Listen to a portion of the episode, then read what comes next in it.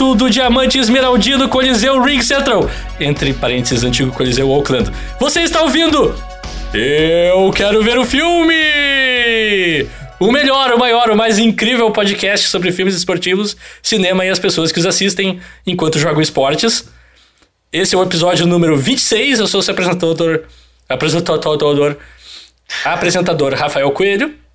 Comigo, como sempre, estão Leonardo Wittmann. Oi, pessoal. E Alexandre Rossi. Bom dia, boa tarde, boa noite, ouvintes do Eu Quero Ver o Filme, a comunidade mais home run do mundo. Uau, eu não esperava essa. Eu achei que ia dizer mais esportiva do mundo. É, eu também com uma bola ou de beisebol na mão. É. Ou, ou como diz o seu Madruga, ron ron.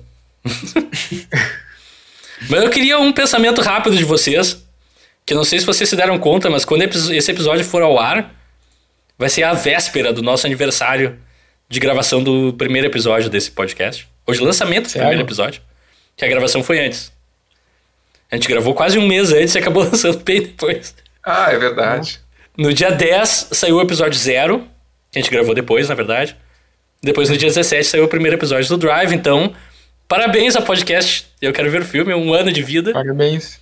Como parabéns. vocês se sentem parabéns agora, pessoas mudadas para essa experiência? Sem dúvida nenhuma. Todos os dias. Mas é. Todo dia eu acordo de manhã, meu Deus, eu não acredito que eu faço parte daquele painel de especialistas fantástico.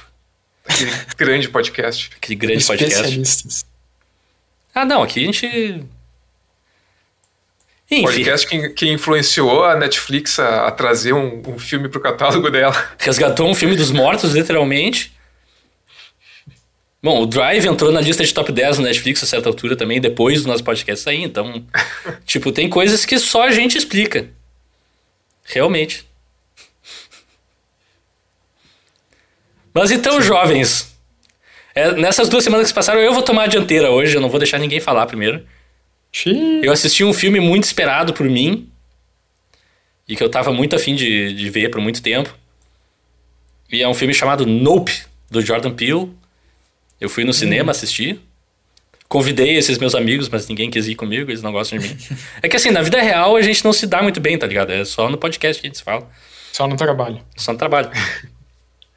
Mas enfim. É puro profissionalismo. Né? Exato. Mas enfim, cara, no Nope eu achei um filme bem legal extremamente tenso. E eu não vou falar absolutamente nada porque é um filme que tem que ser visto para ser crido. E tudo é spoiler, literalmente. Só quero dizer assim, o Daniel Kaluuya faz uma atuação fantástica de novo. Ah, ele é muito bom. Ele é muito bom e nesse filme ele faz... Tá, isso eu vou falar muito pouquíssimo spoiler. Ele faz um personagem meio introvertido, que não fala muito. Só que ele, os trejeitos que ele traz, tudo é muito bom. E é muito engraçado, em momentos. Uhum. Então, tipo, assistam, mas vale a pena. Nope é o filme, talvez o filme de terror desse ano. Não vi todos ainda, tem coisa ainda pra sair que parece legal, mas esse tá bem. bem massa. E seguindo a roda, então, quem é que ia tomar a dianteira agora, falar de algo? Que, que conciso que tu foi, que, que, que... É que aquele negócio, né, cara? O que, que eu vou falar? É, é a história do filme. Não posso falar. Os personagens é melhor não falar muito também. Não, Daí não sobra muito. Eu falar que tu, que tu viu ah. mais coisas, mas tu não gosta de filmes, então tudo bem. Não, eu vi duas séries também, mas eu, tô, eu vou guardar elas para o momento que o Alexandre ah, for intervir depois. no episódio. Não, mas eu achei legal, eu achei legal a tua, a tua, a, a tua explicação, Rafael. É, tipo, basicamente, assistam. É. é bom pra encorajar as pessoas a assistirem o filme, entendeu? É uma explicação não. que quem não viu o filme também poderia dar. É verdade. É, mas... Não sei, é. Eu vou mas dizer assim. assim sobre, sobre, o no, mas sobre o Nope eu gostaria de dizer assistam. Eu não assisti e eu gostaria de dizer assistam. Não, não, mas é que, tipo, uh, eu, quero, eu quero dizer no sentido de que tem filmes que às vezes é melhor tu não saber muito mesmo. É, não, esse é total. Tu, farol. tu chegar no cinema e ser surpreendido. Não, farol é melhor tu saber e não ver. é, ou isso. Ah, a gente não começa. Nosso, nosso episódio aqui de, de aniversário e tal, de introdução ao nosso aniversário. Não vou criar discórdia. Discord. Mas eu vou dizer assim, o Nope talvez seja meu filme favorito do Jordan Peele no momento. Ok. Forte, hein? Eu acho que muita gente, todo mundo praticamente no planeta vai discordar de mim, mas eu tenho motivos muito específicos para isso. Mais além, quem sabe, a gente discorre sobre isso. Isso, isso eleva as expectativas bastante, né? Porque o cara fez dois filmes fantásticos. É, o Get Out e o Us. É. Aliás, desculpa, o Nope não, se chama Nope, se chama Não Não Olhe. Eu entrei no cinema e tapei meus olhos, cara, então. eu achei estranho, tipo, uma proposta esquisita. é isso aí, século XXI, né? É. Cinema inventando cada vez modas diferentes, né? Enfim. É. é um filme sem imagens, ok? Eu achei corajoso. Mas falando em moda. falando em moda já tomando a dianteira. Isso aí, Leonardo. O que eu assisti nos últimos tempos, bom, no último final de semana eu fiz uma mini, mini maratona, mini sessão John Woo. Olha assisti aí. A Outra Face e Missão Impossível 2. Dois A filmes que eu já, já, já tinha visto há muito tempo atrás. O, a Outra Face Um dos meus filmes favoritos assim, da história. É, com o Sério? melhor ator da Sério. história do cinema. É, o melhor ator. Atuando como um cara atuando como ele é fantástico. Não, cara, eu vou, eu vou dizer, nesse, mas assim, ó, nesse filme, uma das melhores coisas do A Outra Face é o John Travolta atuando como Nicolas Cage. Sim. É um negócio, cara, é um negócio incrível. Uhum. Falando sério, é um negócio surrealmente incrível. Pô, é bizarro, cara. Tu vê, tipo, é literalmente o corpo do John Travolta e dentro dele a alma dele é do, é do Nicolas Cage. É um negócio, cara, eu não me lembrava disso. Eu, eu fiquei. eu- é surreal, assim, é surreal. Uhum. Mas eu não É só- só- só pra fazer um parênteses, cara. loucão, né? Tem, Aham. tem, esse, tem essa. toda essa. ah, essa onda em torno, do, em torno do Nicolas Cage, né? Essa, o pessoal fala de, de forma de brincadeira em relação a ele, mas ele tem atuações fantásticas mesmo, assim. tipo, Não tô, Sim, não tô zoando, assim.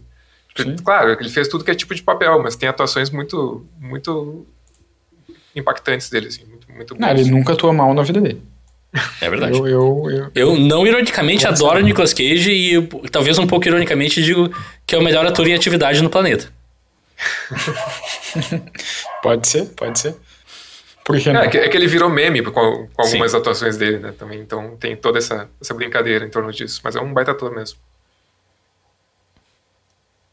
Que mais, Leonardo? Bom, viu a outra face, eu E o pior Missão Impossível? Assim. Não, não, só um pouquinho, Rafael, me respeita. Eu tô te respeitando, eu Eu tô, achei tô outra respeitando face o um filme filme. loucaço e depois eu fui ver a obra-prima do John Woo, que é o Missão Impossível 2, que é o melhor, assim, o Missão Impossível 1 é muito bom. Peraí, tu já viu Hard Boiled? Do John não, Woo? nunca vi. Esse é a obra-prima do John Woo, tem que, esse tem que Eu assistir. sei, não, é- mas eu vi um outro, é que assim, eu sou ah, norte-americanizado, né? Eu só vi os filmes nor- norte-americanos dele. Eu vi um outro com o Chow Yun-fat e a Mira Sorvino, Uhum, que não me lembro qual é o nome, mas esse eu vi há muito tempo. A Queima-Roupa, acho que é. pode ser. Não sei, mas eu vi há muito tempo atrás, mas enfim. O Missão Impossível 2, o que eu acho legal é que, tipo, o Missão Impossível 1 tem uma proposta, tipo, é dirigido pelo Brian De Palma, tipo, o roteirista é o Robert Town, que é um, um roteirista bem famoso, Ahn, que, enfim, foi roteirista do Chinatown e tal. E o Missão Impossível 1 é um filme mais de intriga, assim, um filme mais, tipo, agente secreto, mistério. E o Missão Impossível 2, do John Woo, e também com o roteiro do Robert Town, é tipo, é é um filme de ação, assim. É mais, é mais um filme de ação do que um filme de intriga, mas, tipo, é um filme de ação poético. É Não, é, é um filme pipocão no início dos anos 2000 total, Não, assim. cara, cara. Toca é- Limp que Bizkit tá. na trilha sonora, é... Mas, não, mas é aí que tá. É que esse filme, Missão Impossível 2, é um filme que me marcou muito. Porque, tipo, primeiro, porque eu, eu nunca me esqueço da, da, tipo, de umas cenas iniciais do filme, que é o, o Tom Cruise, tipo, escalando mo- montanhas. Não sei como é que é o nome daquele esporte, não me lembro agora. Mas é aqui tu escala montanhas Escalada? sem cabos, assim. Eu não sei se é escalado, acho que tem um outro nome. É hiking, talvez? Não é Não, hiking. hiking é, um- caminhar. É um que, que tipo, Ah, é, tu vai é. tocando na. Ah, Tipo, tu vai Ah, eu tô ligado. Tateando a, a rocha pra ver onde tu pode botar a mão, onde tu pode botar o pé. Daí tem tipo uma. Sabe, um pozinho que tu bota na mão pra ajudar na fixação. Não é Então, solo alguma coisa? Eu não Tem sei. free solo, não é isso? Não o sei. Free Solo é um documentário sobre, sobre esse esporte, sobre... É, e solo é um filme de Star Wars. Muito bom, por sinal. É, é não, pior que é bom. Mas enfim, é que. E, cara, e essa cena do, do Tom Cruise escalando, tipo, tu vê no começo do filme que não é, não tem efeitos especiais, tipo, é realmente ele escalando.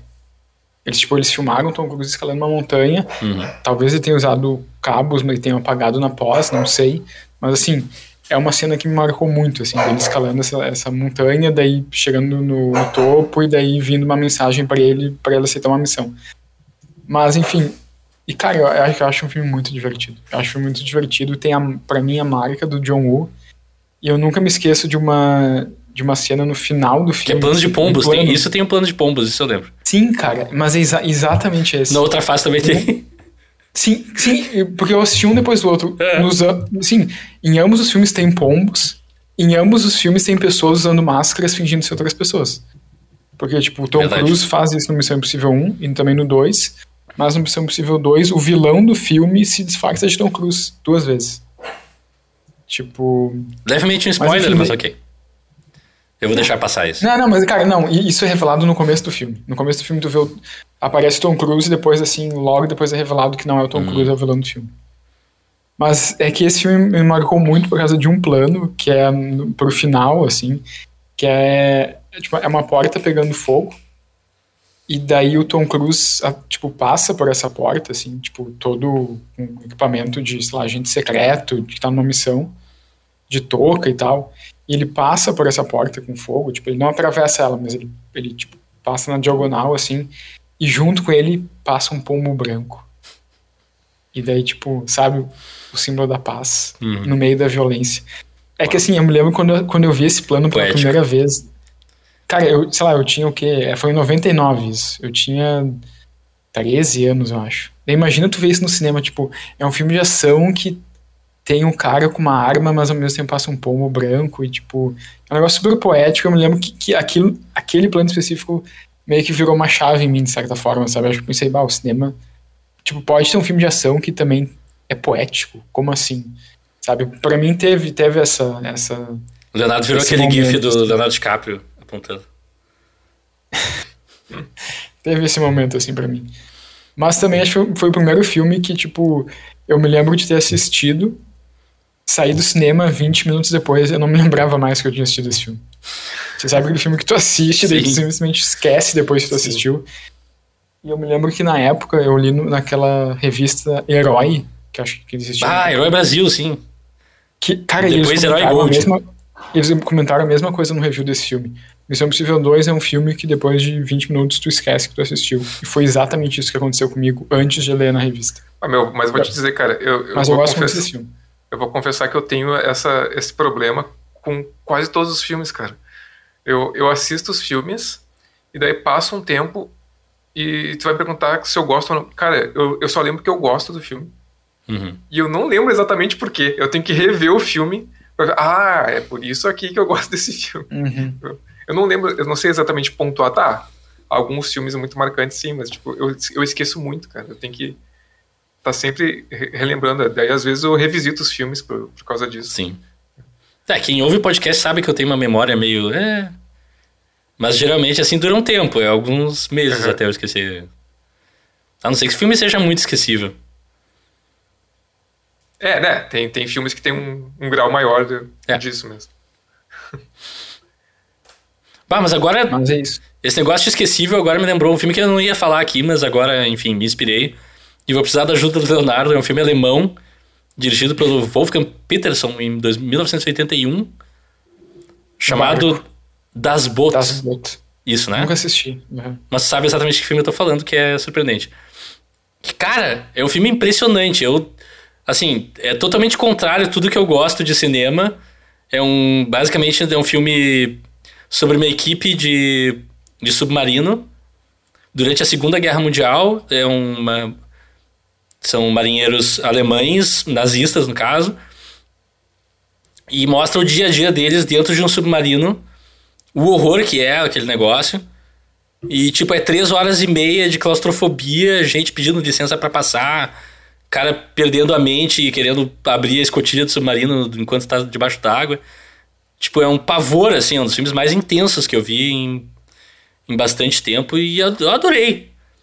É aquele negócio assim, tu tá acostumado com um filme americano de guerra e tal, que quando mostra um submarino, ah, eles descem debaixo do mar e viram deuses e destroem tudo que tem em cima e não sei o quê.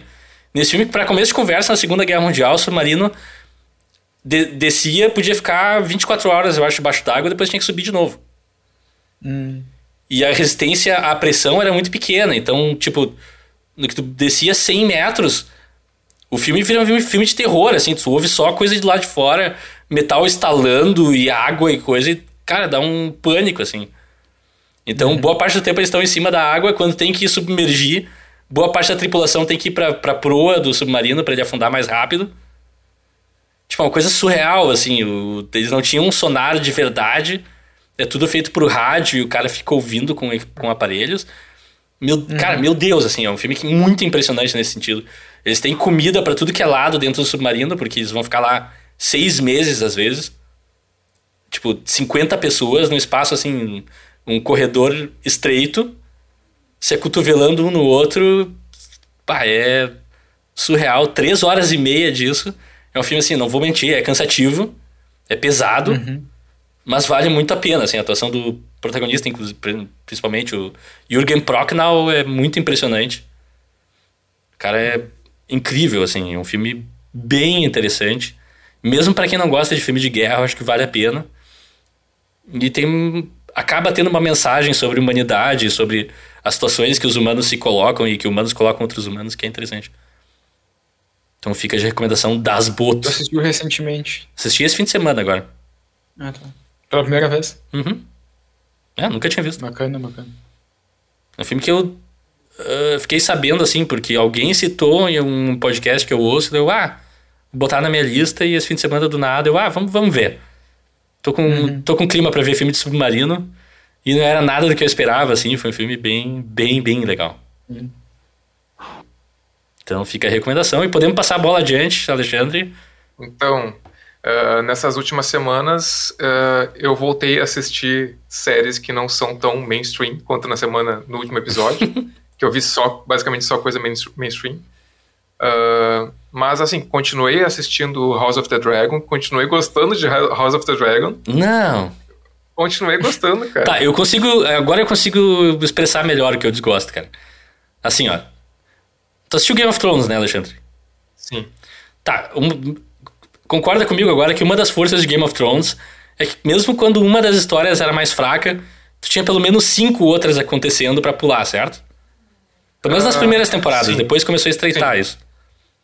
E, cara, uma coisa que eu tô achando muito insatisfatória na Casa do Dragão é que agora já tá. Eu já vi três episódios agora.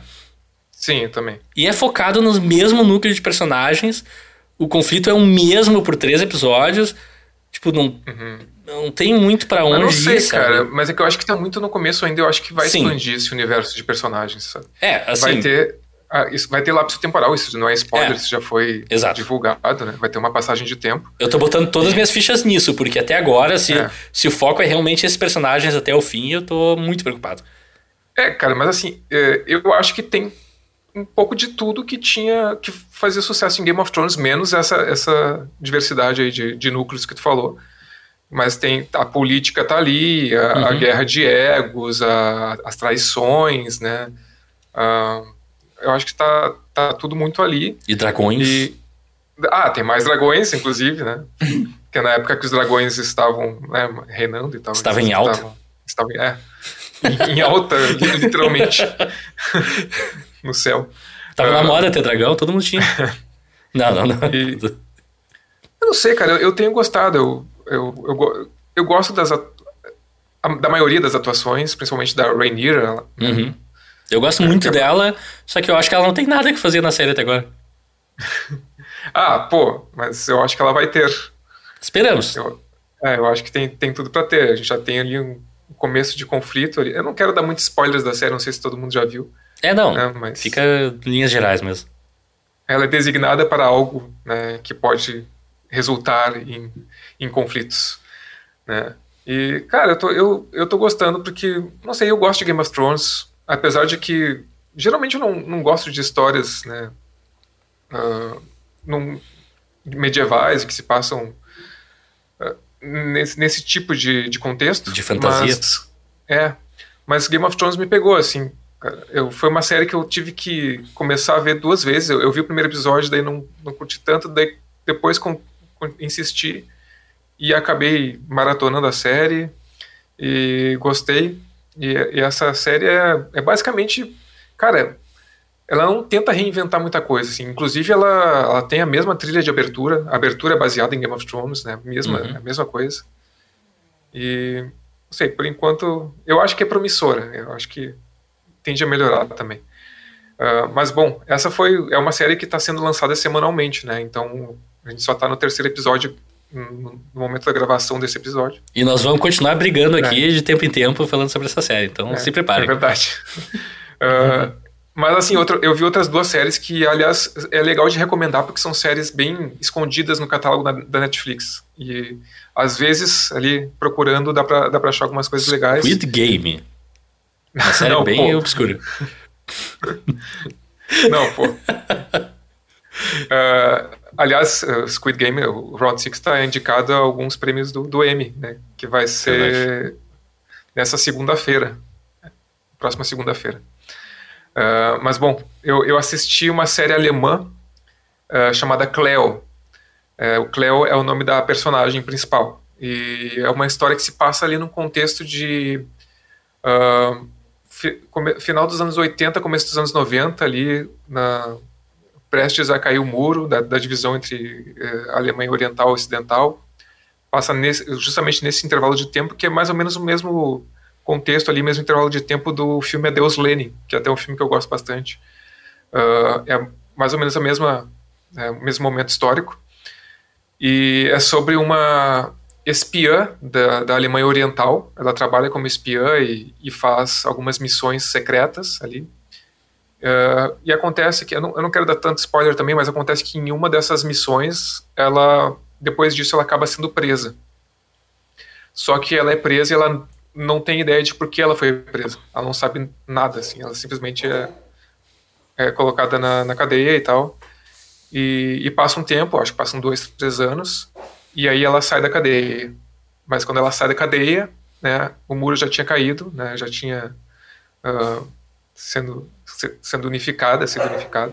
Né, e ela, só que ela sai ainda assim, sem saber nada, e, e ela vai tentar descobrir, assim, tipo, e, e aí ela vai passar, assim, tipo, vai fazer o que for necessário para descobrir o que, que aconteceu para colocarem ela naquela prisão, né? E, uhum. e bom, é, eu, cara, eu achei uma série bem interessante, a atuação muito legal da, da protagonista, uh, e a personagem muito carismática, e assim, relatando parece uma, série, uma série de, de, sei lá, drama policial e tal, mas ela é uma série muito cômica também, é uma série que tem um misto de gêneros ali, tem, tem suspense, tem drama, tem comédia, ação policial. Uhum. Achei muito legal, muito legal a, a série. Recomendo, recomendo bastante, assim. Ela é uma série que vai crescendo também, ela vai ficando mais interessante. E a outra série da Netflix que eu vi, aí é uma a, a Cleo é, é uma série é uma série ela tem inclusive ela continua ela termina com um gancho para a segunda temporada assim não vou dizer uhum. o que, obviamente, mas ela termina pressupondo que vai existir uma segunda temporada. A outra série que eu vi é uma minissérie bem curtinha, de quatro episódios só. Uh, chamada Ollie, o Coelhinho Perdido. Né? Que é, cara, é muito queridinha essa série. É uma série. Animação? É uma, é uma série de. É, ela mistura animação com live action. Que legal. É, é, é, sobre um coelhinho de brinquedo, um coelhinho de pelúcia, assim, um coelhinho feito em casa, na verdade mas é um brinquedo. Já gostei. Filmes sobre coelhos, geralmente eu me identifico mais. Ah, bom, é. Tem, da família, né? Uh, e então esse coelhinho ele tá perdido e, e ele foi separado do, do humano dele, do, do, da criança e, e, ele não sabe por que também, ele não sabe como é que isso aconteceu, ele vai ele meio que perdeu um pouco a memória e ele vai tentando reconstruir esse caminho, tentando chegar até a casa do, do dono dele, do, do, do humano dele. Uhum. Que, uh, e bom, aí essa série, é, cara, é uma série bem, ela é triste e linda, assim, muito bonita ao mesmo tempo, porque assim o, o, o garotinho que é uh, o, o, dono do, do Oli, né, que ganhou o Oli de presente, uh, ele ele tá com uma situação familiar bem complicada, assim, tem passa por alguns traumas, que eu também não vou falar, senão é muito spoiler, até porque a série é muito pequenininha, muito uhum. curtinha, né? Sim. Uh, mas tem essa questão, tem uma, um, um, drama familiar bem pesado, né? E o, esse brinquedo significa muito para ele. Uh, e, cara, o, o brinquedo é apaixonante, assim, o Wally é, é, muito, é muito legal, assim, muito, muito fofinho. Uh, a animação é, achei muito bem feita, assim, muito bem feita a, a animação do, dos brinquedos, né? Uhum. E a, essa a interação acho que funcionou muito bem entre o live action e a animação ali. Uma série não, não é muito falada, mas eu acho que uh, funcionou tri bem, assim. Uh, e eu acho que as pessoas deveriam ver mais. Né? Inclusive, eu, eu conheci, até dando os créditos aqui, eu só fui conhecer essa série porque eu assisti um vídeo de uma, de uma crítica de cinema uh, chamada Isabela Boscov. Ela tem um canal no YouTube, ela faz críticas de vários, vários filmes. Uhum. E, e ela, ela, inclusive, falou: bah, esse, esse filme, essa série aqui não tá ninguém assistindo e deveriam assistir, porque é uma série assim, uh, emocionante e muito bonita. É, então, vale a recomendação aí. E eu acho que, basicamente, foi, foi isso que eu, que eu vi nesses últimos dias. E por falar em série que ninguém tá assistindo, eu assisti também, para finalizar aqui o quadro, eu assisti o Anéis do Poder. Os primeiros três episódios, acho, já também tem. Saíram dois no primeiro dia e depois mais um. Uhum. E assim, é, me lembra bastante a Caça do Dragão, em sentido de que é uma série de fantasia, prequela de uma obra pré-estabelecida e que também até agora é meio. meh. tipo, mais do que a Casa do Dragão, parece que tá preparando para alguma coisa maior, assim, então já é por si só um pouco mais interessante. E tem o mundo da Terra-média, que eu gosto muito, então isso é um plus, assim. Eu gosto das personagens, como, como elas estão retratadas na série, eu gosto também. Mas até agora também, a história tá bem lentinha, assim, eu tô.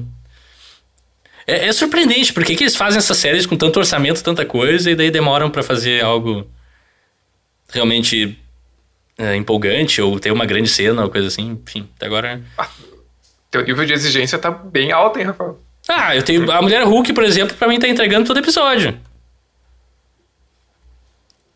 Então, Cara, eu, tipo, eu, não é. Eu vou, eu vou te dizer que eu vou, eu vou ser sincero eu, eu assisti o segundo episódio de Mulher Hulk e, cara, eu não, não consegui. Achou uma porcaria. Fala a verdade, tu achou uma porcaria. Fala a verdade. Não, eu não achei uma porcaria, cara. Aí é que tá. É que é uma.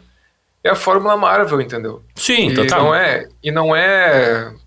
Não, é, essa série não tem nada de tão diferente da, de pior do que as outras, entendeu? Ela só não, não funciona para mim. E eu, e eu sei que é uma coisa assim. É é para mim, entendeu? Tem muita gente que gosta, muito, tem muito público. E, e assim, eu queria ter continuado. Talvez até continue a assistir essa série, porque eu já falei no, outro, no episódio anterior, eu gosto muito da atriz. Uhum. E eu acho que ela tá bem, entendeu? Que é a Tatiana Maslany. Tá muito bem. Mas eu ainda, não, ainda não, não, se, não me conectei muito com a série, mas assim, acho que ainda vou continuar. Acho que eu, eu tu viu o Tim Robbins? Tim Robbins? Não, qual é o nome dele? O...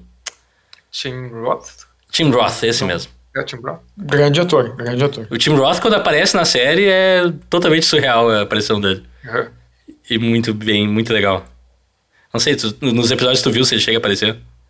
Acho Cara, no final do 2, não? Acho que é no final, acho que é no fin... bem no finalzinho do, do episódio que eu vi. É, então vê pelo menos o terceiro que eu acho que vai te divertir. Não, mas ele aparece porque ele é o vilão do filme do Hulk. Exato. Uhum. E ela tem que representar ele num caso de Cara, é, é assim, eu não assisti o terceiro episódio, mas só pra citar aqui, eu vi que deu uma, uma polêmica, pelo menos eu vi no Twitter. Ah, eu. Ok. Que, Fala. Que pessoas criticaram uma cena de dança que tem no, no, é, no terceiro episódio. É, um easter eggzinho, uma cena pós-créditos, tipo, totalmente. É. É bobagem. Não, não cai, né? Eu também. O, a... não, mas criticaram por quê? Não, não sei. Eu só vi que tinham pessoas criticando a, a cena, a, a, cena porque ela, a She-Hulk tava dançando. Eu achei é. ridículo, assim. Daí as pessoas, o pessoal tava falando, ah, tem várias cenas de dança na Marvel e o pessoal nunca falou nada. Agora que tem uma, uma cena de dança na She-Hulk e o pessoal tá criticando, tá é. reclamando. É, mas tem tido todo tipo de crítica sem fundamento pra, tipo, Anéis do Poder também, que. Mostra personagens que historicamente na, na, no Senhor dos Anéis não são personagens que é, vivem grandes aventuras, coisas assim, pelo menos na, na, história que, no que tange ao Senhor dos Anéis. E são retratados mais como guerreiras nesse, nessa série. Mas, cara, eu não caio nessa, nessa bobagem. Eu acho que é muita gente de, é, de más intenções mesmo tentando poluir discurso, assim, sabe? Tipo, a cena da She-Hulk é só um easter egg, cara. É um troço pós-crédito, não tem nenhuma relevância com a história. Não me incomoda, achei divertido. Segue a vida, tá eu, ligado? tô, né? eu tô justamente, eu justamente não, realmente não entendi por que, que as Sim, sim, pessoas estão criti- criticando essa cena, entendeu? Tipo, eu não- realmente, eu, eu vi, eu não, eu não vi a cena, mas eu vi algumas, ah, algumas fotos, algumas imagens, Uhum. assim, isoladas da, da cena, assim, tipo, momentos, e não, sei lá, não, realmente não, não compreendo essa revolta que gerou. Ah, é. Gente idiota de internet, vamos dizer assim. E se tiver alguém que concorda com essas críticas, estiver nos vendo, já vai embora, a gente não te quer aqui. Nossa senhora. Mas é verdade, tipo, sei lá. Enfim, e chegamos aqui ao fim desse quadro, super amigável. e nós Super vamos... diplomático e super amigável. diplomático, é. Vamos fazer E uma a gente se vê no próximo bloco. Vamos fazer uma pausa rapidinha, assim, para reconcentrar as nossas energias, focar um Uhum. pouco mais. E nós voltaremos para falar sobre o filme O Homem que Mudou o Jogo, Moneyball. Moneyball. O Dizem que é um grande o jogo. filme, eu tô, tenho minhas dúvidas. Mas enfim, em 15 minutinhos Ah, voltaremos. Fica um abraço para 15 todo mundo. minutos ou 15 anos? Que- Daqui a 15 anos a gente volta. 15 horas. Para as pessoas que ouvirem, 15 vai ser um segundo. Pra gente, vai ter passado uma vida. Sim. A gente vai estar totalmente a diferente quando voltar. Daqui a uma música. vinheta, daqui uma vinheta a gente volta.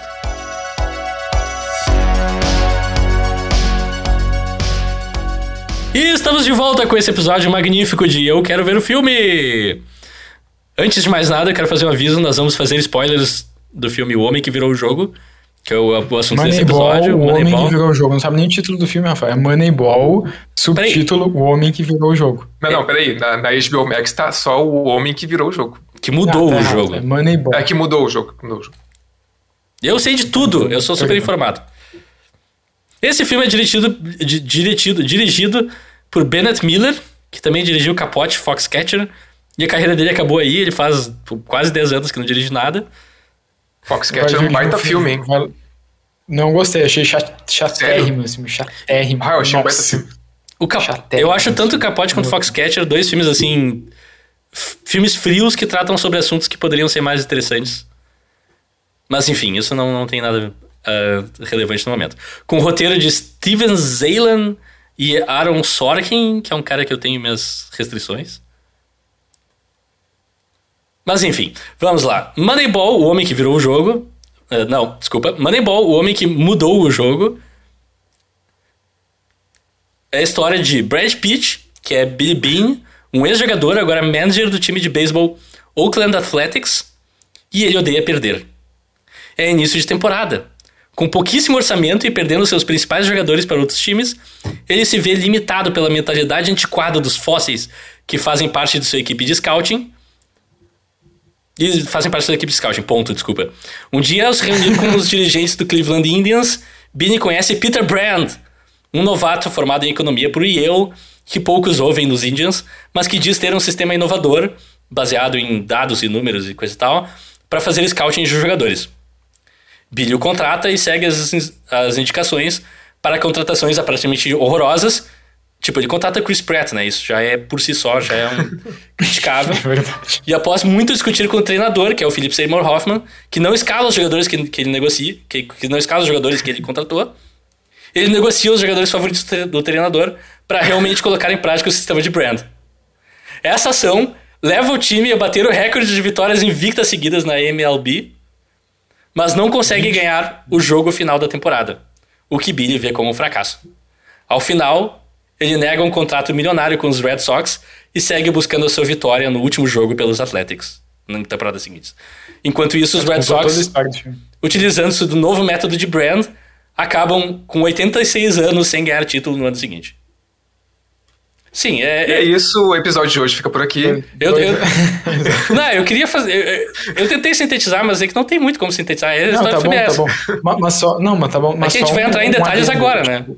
Diga. Sim, isso, isso. Tá, o primeiro detalhe que a gente vai entrar, então, é que essa, essa, esse sistema, essa metodologia do Peter Brand, na verdade, não é, não é ele que criou, né? É de um, uh, Uhum. acho que também um economista chamado Bill James, Que escreveu que um livro. escreveu sobre um isso. livro sobre, não, acho que o livro se chamava Moneyball, não sei, sobre Uhum. esse sistema mais baseado Acho em matemática, né? De como fazer o scouting de jogadores. Sim. Que é um sistema que funciona pra todos os esportes, menos pro futebol, né? Não, na- cara, na real, não, não necessariamente. Se eu não me engano, tem um time da primeira divisão da Inglaterra, o Brentford, que se eu não me engano, eles, eles fazem alguma coisa parecida com o Moneyball. Sim, Massa. sim. Mas enfim, vamos lá. Qual é a relação de vocês com o Moneyball, o homem que mudou o jogo? Quem Então, quer começar? Acho eu- que. Tá, vou- eu vou contar um, back- um bastidor aqui muito rápido. Alguns anos atrás, um amigo meu muito querido, que eu não vou citar aqui o nome, me emprestou o DVD desse filme, que ficou na minha casa por aproximadamente uns três anos, e eu nunca assisti. Eu fui assistir agora, essa semana, ontem. Então, tipo, é tudo que eu tenho a declarar. Eu, minha interação com o filme é só essa, eu vi ontem. Apesar de ter ficado com o DVD, eu olhei pro DVD várias vezes, mas nunca botei ele em um player. Sim, mas o DVD já tá de volta comigo, né? Já, já, já. Faz tempo. Já devo vir. Peraí, com o meu amigo misterioso, que eu não citei aqui, né? Ah, é, que não sou eu. Não, não, não é tu. Não, porque a gente não é amigo na vida real. É, exato. Não, não, não. A gente é tipo um time de, de esporte, a gente se dá bem só em campo, só no trabalho, mas É, é verdade. Exato. Isso quando a gente consegue acertar os passes, né? Eu passo a bola pro Leonardo, às vezes ele derruba de propósito, então é. É, pra fora. Mas então, Leonardo, qual é a tua relação com o Moneyball, o homem que virou o jogo? Cara, minha relação com o. Moneyball é uma relação muito, muito, afetiva, cara, muito próxima. Eu me lembro que a primeira vez que eu assisti esse filme foi em 2012, então 10 anos atrás, e eu assisti no estrangeiro. Eu Hum. assisti em Coimbra, em Portugal. Bom lugar. Eu tava com uma ex-namorada, agora uma ex-namorada minha, mas namorada minha na época. E a gente foi no cinema assistir Moneyball, num dos shoppings de Coimbra. Uhum. E eu me lembro que eu gostei muito desse filme quando eu, um adendo, esse foi o primeiro filme que eu vi na minha vida que teve um intervalo no meio da sessão. Tipo, Uau. Sei lá, tipo, não sei quanto tempo de exibição foi, digamos que foi uma hora. Mas nem é um filme teve um longo. intervalo de, sei lá, 20, 15, 20 minutos para as pessoas, sei lá, irem no banheiro, comer alguma coisa e voltarem. Pois é, não é um filme tão longo, né? É, o filme Duas mas- horas e mas quinze, duas teve horas e né? pouco. não é particularmente Mas longo, né? inter- Mas... intervalo no meio. E foi a primeira vez que eu, que eu experienciei isso, assim. Acho que depois eu vi outros filmes no mesmo lugar e acho que também teve isso, assim, nesse intervalo. Ahn, Enfim, essa, essa foi a primeira vez que eu assisti o filme e eu me lembro que eu gostei muito, assim, da primeira vez que eu assisti. E uma semana depois, quando eu já estava de volta pro Brasil, eu convenci a minha mãe e meu irmão a assistirem comigo, de novo. E eles acharam...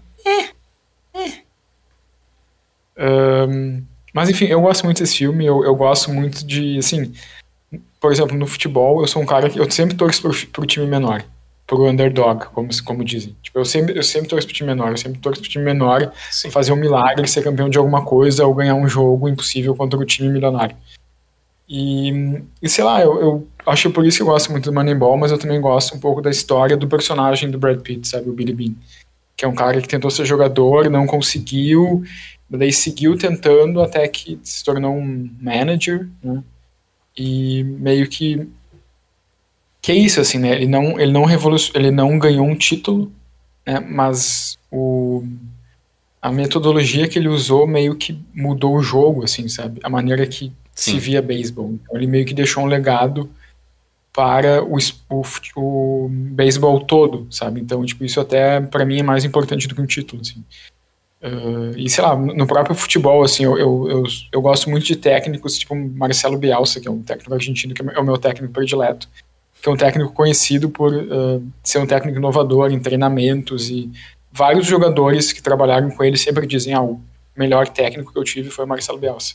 Um deles, por exemplo, foi o D'Alessandro, que jogou muito tempo aqui, e sempre diz, ah, o meu técnico, o melhor técnico com quem eu já trabalhei foi o Mar- Marcelo Bielsa. Diz que ele trabalhou com o Tipo, Abel Braga. É, mas o Marcelo Bielsa é melhor que o Abel Braga. Tu acha? Sim. O, enfim, é, é- é um pouco isso, assim, sabe? Eu também é um técnico que, sei lá, o Diego Simeone diz que foi uma grande influência, o Pochettino, então vai... Tipo, dizem que o Marcelo Bielsa é o técnico dos técnicos. O próprio Guardiola diz que o Marcelo Bielsa é uma das ah, duas principais influências dele. Mas, enfim, fecha parênteses, voltando para o Moneyball. Então é um pouco isso, eu gosto dessa ideia de um, um trabalho que não necessariamente né, deix- trouxe um título, que pode ser algo mais efêmero, mas deixou um legado, sabe? Tipo, ele realmente mudou o jogo. Uhum. Então eu, eu, eu gosto desse tipo de história. assim. Então, cara, a minha, minha relação com o filme acho que é um pouco parecida, assim, pelo que eu ouvi do Leonardo falar. Mas eu. ah, desde que eu vi, eu vi, o filme, eu já tinha visto esse filme antes da gente planejar esse, a gravação desse episódio. E eu tinha gostado do filme. Uh, mas assim, agora revendo com um pouco mais de atenção, eu me eu parei para pensar que, que, na verdade, eu não sei o quanto da, do meu gosto por esse filme, do meu apreço por esse filme, não vem do, do tema. Assim, uhum. De eu ser muito ligado a esportes e gostar muito de, de histórias que envolvam esporte, que envolvam, sei lá, treinamentos e, e sei lá, todo essa ambiente, esse ambiente esportivo, né? Porque se, se eu, sei lá, pelo menos na, na, minha visão, esse filme não, ele não traz nada de muito novo, o que não, não necessariamente é um problema, mas assim, ele não é um, digamos, ele não é muito bom em nada, mas ele é, mas ele é bom em tudo. entende, entende? Cara, o Leonardo foi muito bom. É, ele não é muito bom em nada, ele não, não tem nada Ele não é bom em nada, mas ele é bom em tudo. Fecha aspas, é tipo, Alexandre Rossi. Não, ele não é muito bom em nada, mas ele é bom em tudo. Entendeu? Sim. Ah, tá. Não, é, não, é, foi quase eu dizendo que Mortal Kombat é o melhor e pior filme de 2021. É. Mas também é o melhor filme de 2021. Não, cara, é que assim, eu quero dizer, ele não tem uma fotografia estupenda, ele ah, não, ele não eu tem. Discordo, eu não, discordo. Eu acho que ele tem planos ah, muito bonitos. A fotografia em si é, é meio. É, ele não tem. Eu, eu acho que ele tem Normal. uma direção. É, uma direção cumpridora, uma direção sólida, mas também não, não, vi, não vejo nada disso. Ele tem construções de personagens que são sólidas, só que não são, tipo, nada de. Ah, a, a história do cara que um dia foi um jogador, que tem um passado traumático e hoje ele é um, um técnico. Uh, é uma coisa que a gente. É uma construção de personagem recorrente. Uh, só que é bem feita, assim. Eu, eu, digo, não é, não é nada. Ele não é um filme revolucionário em nenhum, em nenhum aspecto. Isso é mais isso que eu quis dizer. Ah, mas não precisa Porém, ser, né? É, não, não, não, não precisa ser. Eu, eu, quero dizer, não é um filme espetacular. Uh, é assim, sim.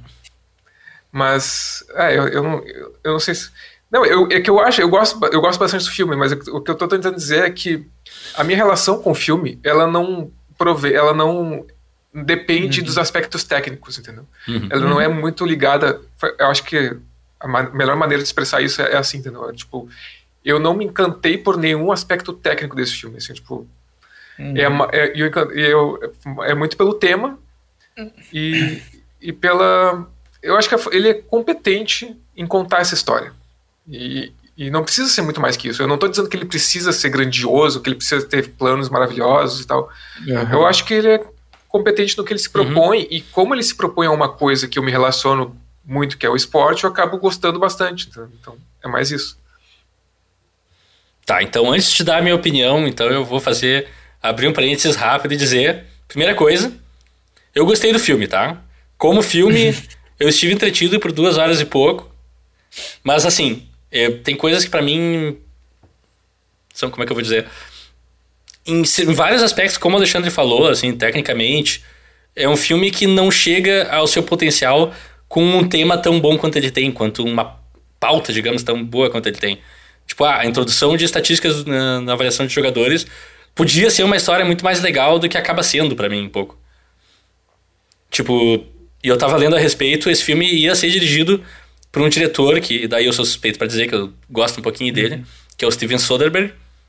E era para ser uma coisa meio docudrama, e no qual ele ia trazer as pessoas que estavam envolvidas naquele processo mesmo, de verdade, dar entrevistas e alternar isso com cenas de drama e tal. E talvez isso seria um filme mais interessante, para assim dizer. Não sei. Para mim, o principal problema é que o filme acaba focando num personagem que, assim, eu não tenho muito interesse nesse, no, no, no, tal do Billy Bean, sabe? Como ponto focal. Eu acho que ele é um personagem legal. Eu acho que funcionaria melhor se ele fosse o personagem que ele é, na verdade, pro personagem do. Do. Uh, ah, Jonah, Hill? Jonah Hill. Jonah Hill. Que se fosse um, um personagem mais como. Uh, como é que mesmo? É. Instrutor ou uh, mentor e o Jonah Hill fosse o ponto focal, sabe? E daí desenvolvesse é, melhor porque, o personagem dele. Até porque, uh, só fazendo parênteses que eu esqueci de falar, uma, a, a, eu tive essa impressão na primeira, na primeira vez e na segunda vez. pra mim, o cara que mudou o jogo é o Jonah Hill, é, cara. Exato! Total. É o personagem do Jonah Hill. Tá, o, o, O outro Billy apostou Bean, nele, ele que é importantíssimo. nisso. É. É, apostou nisso. É Mas o cara que importantíssimo. traz as ideias é o Jonah Hill. Exato. É, é a história clássica do cara novo, novato, que tem uma ideia louca, que ninguém quer saber, ele chega lá, pum, um mentor apoia nele, e nós vamos junto pra dentro deles e ganhamos tudo, tá ligado? Isso pra mim seria um filme mais interessante do que acaba sendo. Porque tem todo o drama familiar ali do, do Billy Bean, que pra mim é pouco interessante. A cena que a gente tem dele falando com o padrasto da filha dele é, tipo, não acrescenta nada pra mim. A cena com a filha dele Ah, eu- acrescenta eu muito pouco.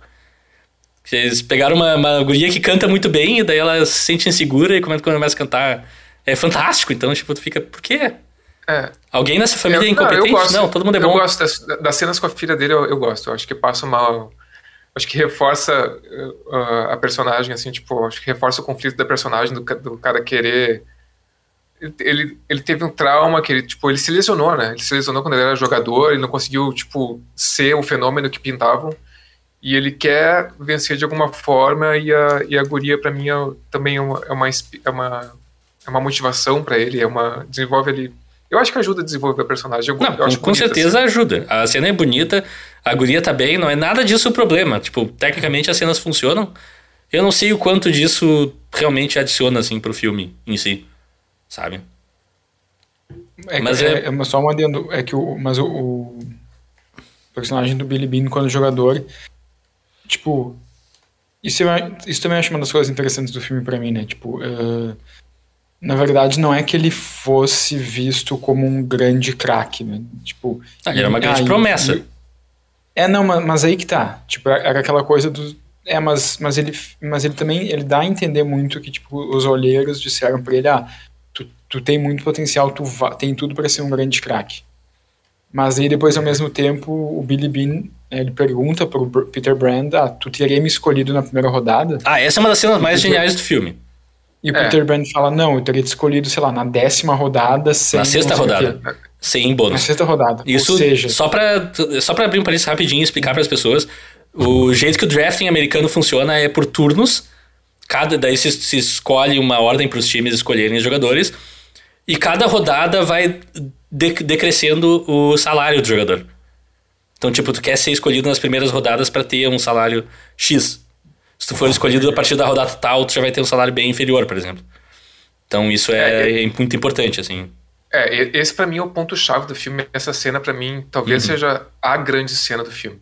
Pra mim, assim, eu, eu concordo com vocês porque assim ah, é ali que o que o personagem do Billy Bean, né, que é o Brad Pitt, ele meio que reconhece o quanto Pra mim o ponto central do filme é essa questão do conservadorismo em relação ao esporte. Uhum. Tipo, ninguém vai mudar esse esporte aqui, ninguém vai mudar. E, escolhe, e, e, e o quanto as pessoas escolhiam ba- baseado em coisas não feeling, importantes, em feeling, O quão em bonito o achismo, cara assim. é, quão bonita É, a exato. namorada do cara é. E o quanto isso acabou.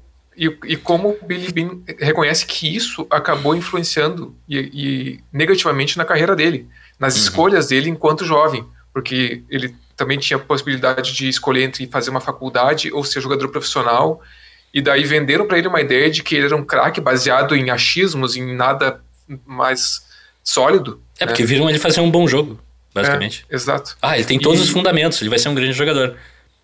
É, Mas exato. Estatisticamente ele não seria. Isso, e isso acabou gerando desilusão para o cara, assim, des- gerando um, um trauma. É, ele abriu mão de uma bolsa numa baita faculdade norte-americana pra ser jogador de beisebol e não, não funcionou. É, Mas, inclusive. mas é exatamente isso que vocês estão falando, assim, eu acho que é interessante que o filme também diz, tipo, ah, na verdade é um jogo de achismo, né? Também Uhum. como um pouco é o futebol. né? Muitas vezes, ah, esse cara vai ser um grande craque, não tem como prever isso, né? E, e também tem aquela cena que eu acho que é muito boa do Billy Bean, já manager, já com tentando desenvolver essa ideia do Moneyball, quando ele quando ele, foi- quando ele é confrontado por um dos olheiros do clube, que é um dos olheiros principais, e também que foi meio mentor do, do Billy gente dá, dá a entender isso, Uhum. que o, o, esse olheiro mentor diz, tipo, ah, tu, tu tá querendo implementar essa filosofia Moneyball porque tu tá mordido com o que aconteceu antes, tu quer agora destruir todo o sistema. E daí o Billy Bean retruca, não, não, não, não é isso. Eu, mas agora não vem tu com esse papo de dizer que tu sabe como é que um jovem se um jovem é ser um, grande jogador, não. Eu sei que tu não sabe, tu nunca soube. Uhum. Não tem como garantir isso. Então, o Billy Bean como vocês falaram, ele é meio que um produto desse sistema, né? De tipo, É. tu vai ser um grande jogador. E o cara acredita naquilo.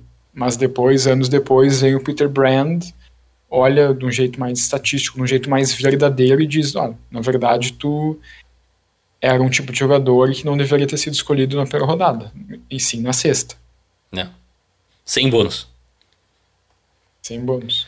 Mas só pra finalizar, daí vem minha outra bronca é que esse filme eu tenho um roteiro de Aaron Sorkin, que é um cara que eu tenho problemas, do, assim. não, e do Steve Zalian, são dois. Pode ser, mas é que assim, vendo o filme, eu, cara, eu juro, eu não li os créditos, eu não tava prestando atenção em quem tinha escrito nada assim. Lá pela metade do filme é que eu tava, cara, esse diálogo é muito Aaron Sorkin. Sério? E é um diálogo assim, super seco, todo mundo fala frases de efeito, todo mundo fala aquela frase que tu queria. tu- quando sai de uma reunião e pensa, bah, eu deveria ter falado isso, é o que todo mundo nos filmes que o Aaron Sorkin roteiriza fala. O tempo inteiro. Aham. Sim. É como se todo mundo soubesse exatamente o que falar no momento certo. É, e é uma coisa que pra mim fica meio cansativa e um pouquinho artificial, assim. Qual Então- cena tu diz? Eu, não, eu, tipo, eu não, Todas? Tipo, assim, eu também não sou muito fã do, do Aaron Sorkin, mas sério? Todas, todas, todas as cenas com o Billy Bean, por exemplo, ele é um cara que, tipo, é retratado como, apesar de ter sido um jogador fracassado e tudo mais, ele é infalível nesse filme, né? Até o final, Não, é infalível não, cara. du- durante o filme ele é infalível.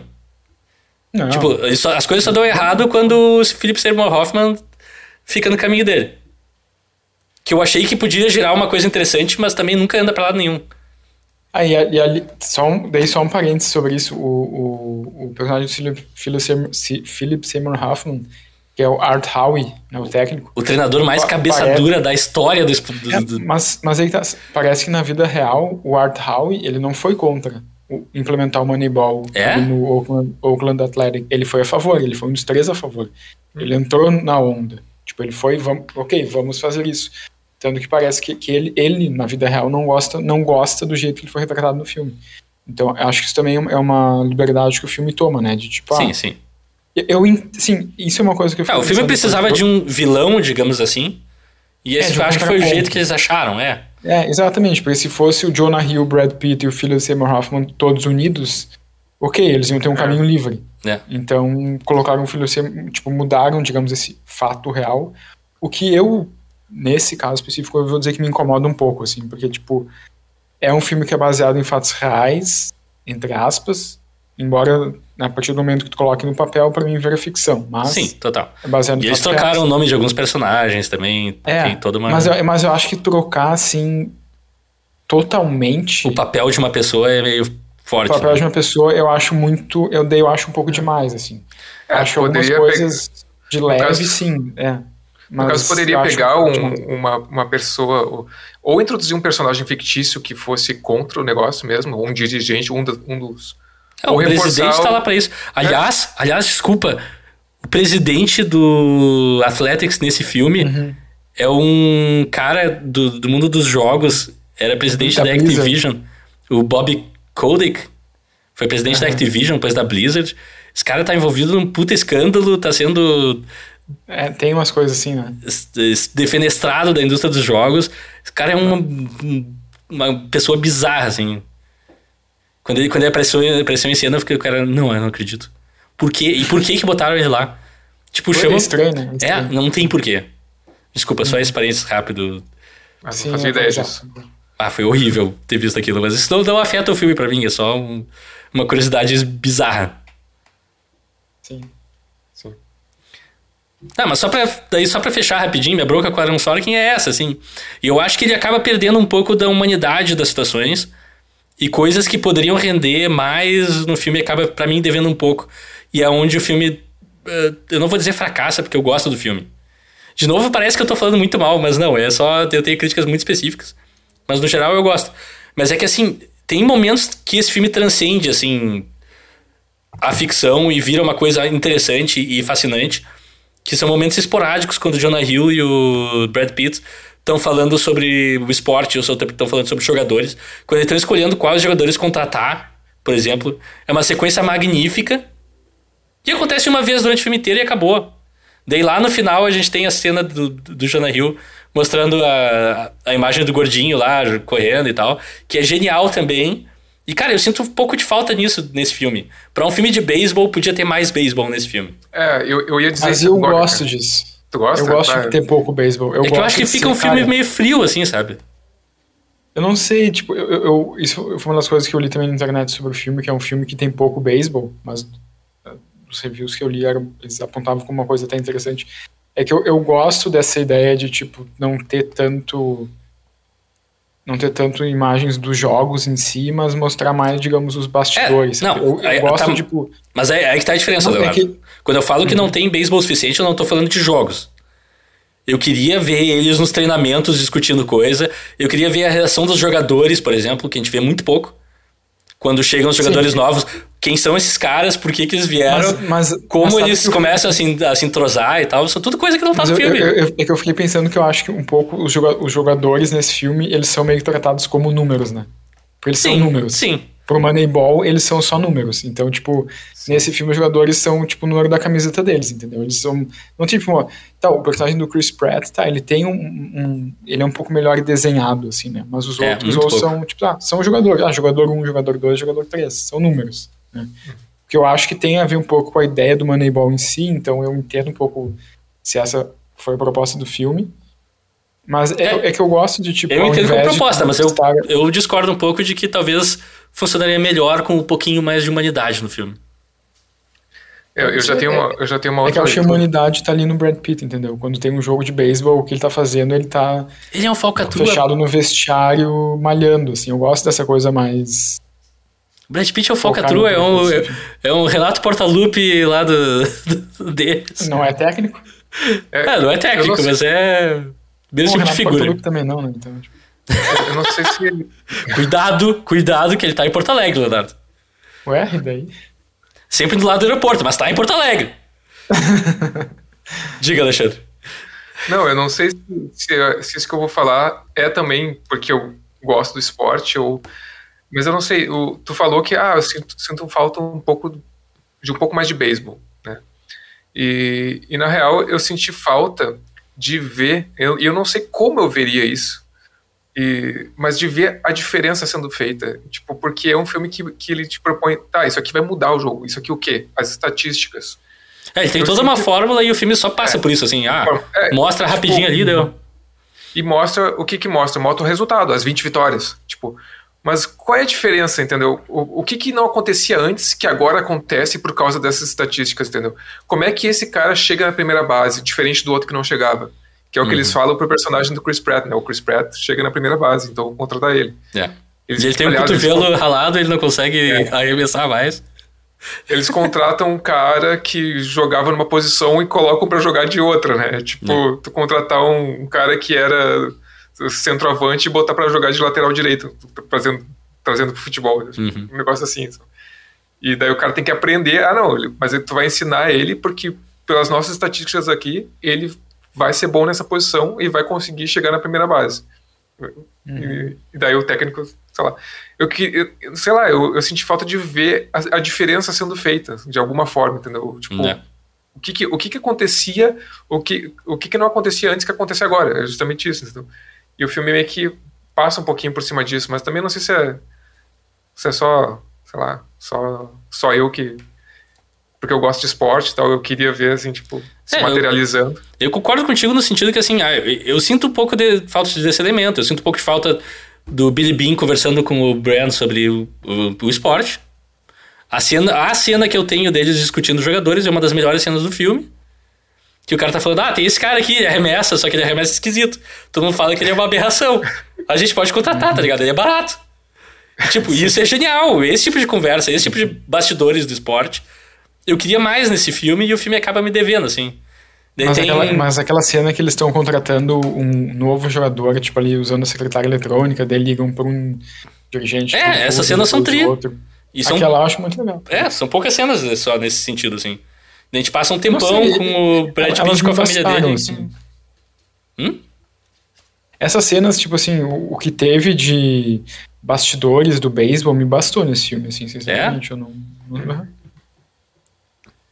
É, mas eu vou te dizer, cara, esse negócio da, desse método ah, antigo e, assim, de achismos e de contratar por fama ou contratar por, sei lá, porque o cara é. Não sei. Hoje em dia ainda perdura em alguns lugares isso, na Sim. real. Se for ver. No Rio eu, Grande eu, do vou- eu Sul. vou- é, eu vou ter que fazer analogia, cara, com, com É, futebol, no futebol porque, brasileiro, assim. porque é a realidade que a gente conhece, entendeu? E eu, assim, te- aqui na- no nosso cenário, a gente é de Porto Alegre, tá? Pra quem não tá chegando agora no, no podcast, a gente é Porto- é de Porto Alegre.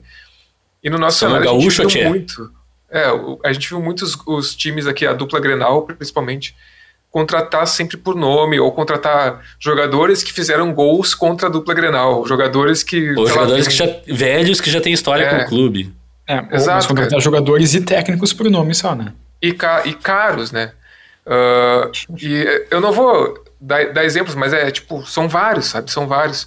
E, e assim, quando, e, e nitidamente, hoje em dia, pegando a nossa realidade aqui, a gente tem muito menos dinheiro que os, os times mais ricos do Brasil, assim, no momento. Né? Os, os times daqui, eles têm menos dinheiro. né? E quando tu tem menos dinheiro, que é a situação do filme, né? O Que é orçamento que eles situação- têm pra fazer É. um time é ridículo nesse filme. É, mas, mas proporcionalmente eles seriam muito menos Muito dinheiro menos. que o Grêmio e o Inter É, muito menos ainda, Sim, muito é. menos ainda. Muito menos. É, seria tipo E- um. então na MLB que Juventude. é super competitiva. É. É tipo um, um orçamento, sei lá, de um de juventude, né? De um, de um time que não É. tem tanta grana, né? Que não tem tanta grana. Ah, e é quando tu tem essa, essa situação financeira, realmente, cara, tu tem que ter uma pesquisa de mercado, tem que fazer um trabalho mais, sei lá, mais estatístico mesmo. Uhum. É, eu, e eu, eu vou te dizer, cara, eu, até vou trazer pro de novo aqui para nossa realidade. Para mim, uma janela de transferências ideal para um time ah, assim, nessa situação, é contratando jogadores que, que a gente não conheça, sabe? É indo pesquisando, né? ah, em, em- mercados diferentes e, e indo muito por, por desempenho. Ah, esse cara fez, sei lá, quantos gols, quantos pontos. E não se preocupar com, ah, a torcida conhece esse cara, ela vai gostar dele. entendeu? Sim, Que era mu- e é, mu- é muito o que os caras fazem naquela reunião, que é uma das primeiras cenas do filme ali. Total. Tem aquela reunião dos caras discutindo. Ah, eles até citam um negócio. Ah, porque esse aqui ele tem uma namorada que não é bonita. É. Isso mostra. Significa que ele não tem isso, confiança. isso significa que ele não tem confiança. Tipo, o que, que é isso, cara? Sabe, tipo. Sim, exato. Daí o, é, é aquela coisa super ar- arcaica, super tipo achismo, né? Tipo impressões. É. Né? E o Brad Pitt meio que tenta ah, se colocar contra isso, né? É? Tipo, é. E, e, e, claro, eu, eu no, no futebol, o futebol especificamente ele tem as suas peculiaridades. Tem o cara que vai fazer a jogada genial, driblar, que tu talvez não consiga colocar isso numa estatística, entendeu? Hum. Mas os esportes dos Estados Unidos, assim, os mais populares lá, hoje em dia. Eu acho que são mais é quantificáveis. É. É, os caras usam muito estatística em futebol americano, basquete, beisebol, sei lá, os mais populares lá. Os caras, é, eles avaliam tudo, tem estatística pra tudo eu- hoje em dia. No futebol também, né? No futebol também tem. É, a gente só não, não, não fica sabendo tanto das estatísticas, ou tem que cavar um pouco mais e no É. SofaScore da vida pra ver.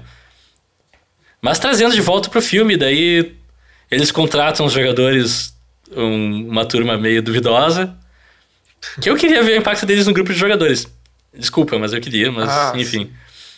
É, daí o Philip Seymour Hoffman, o técnico lá, não lembro o nome agora do técnico, simplesmente se É, recusa a escalar o... Howie. Oi? Art Howe. Art Howe, se recusa a escalar os caras. E, tipo, eles começam a jogar a temporada e estão em último lugar e o cara, cabeça dura, é uma pedra imovível, né? Eu não vou fazer uma piada de eu já mato um treinador, porque, enfim, descansa em paz, Felipe Se- Seymour Hoffman, grandíssimo ator. falecido. Mas eu acho, assim, a atuação dele nesse filme eu achei um pouco... Ele tá muito bem, mas é muito uma nota só, sabe? Seria, seria legal se ele tivesse um desenvolvimento e discutisse com os caras. Ah, então eu entendo o que vocês querem dizer com esse cara entrando. Vamos fazer, ou tentar negociar alguma coisa, sabe? Coisas que aconteceriam num time de verdade. O treinador tá sempre tentando negociar e tentando empurrar mas- o lado mas dele, ele- mas também é uma um vai e vem, tá ligado? É pra mim retrata que é um treinador também antiquado, sabe? Sim, Com sim, total. antiquadas de beisebol. Mas no Então, filme não- ele, não é ele aquele fecha a cara- cara e diz: Eu não vou escalar esse cara nunca.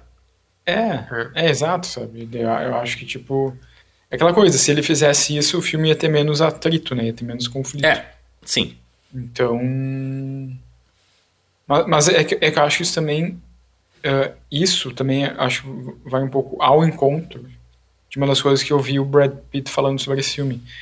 Que ele, ele disse que esse filme. Um, uma das referências dele, ou, ou que ele se inspirou para fazer esse filme, porque ele, ele, ficou muito tempo tentando produzir esse filme, o Brad Pitt. Uhum.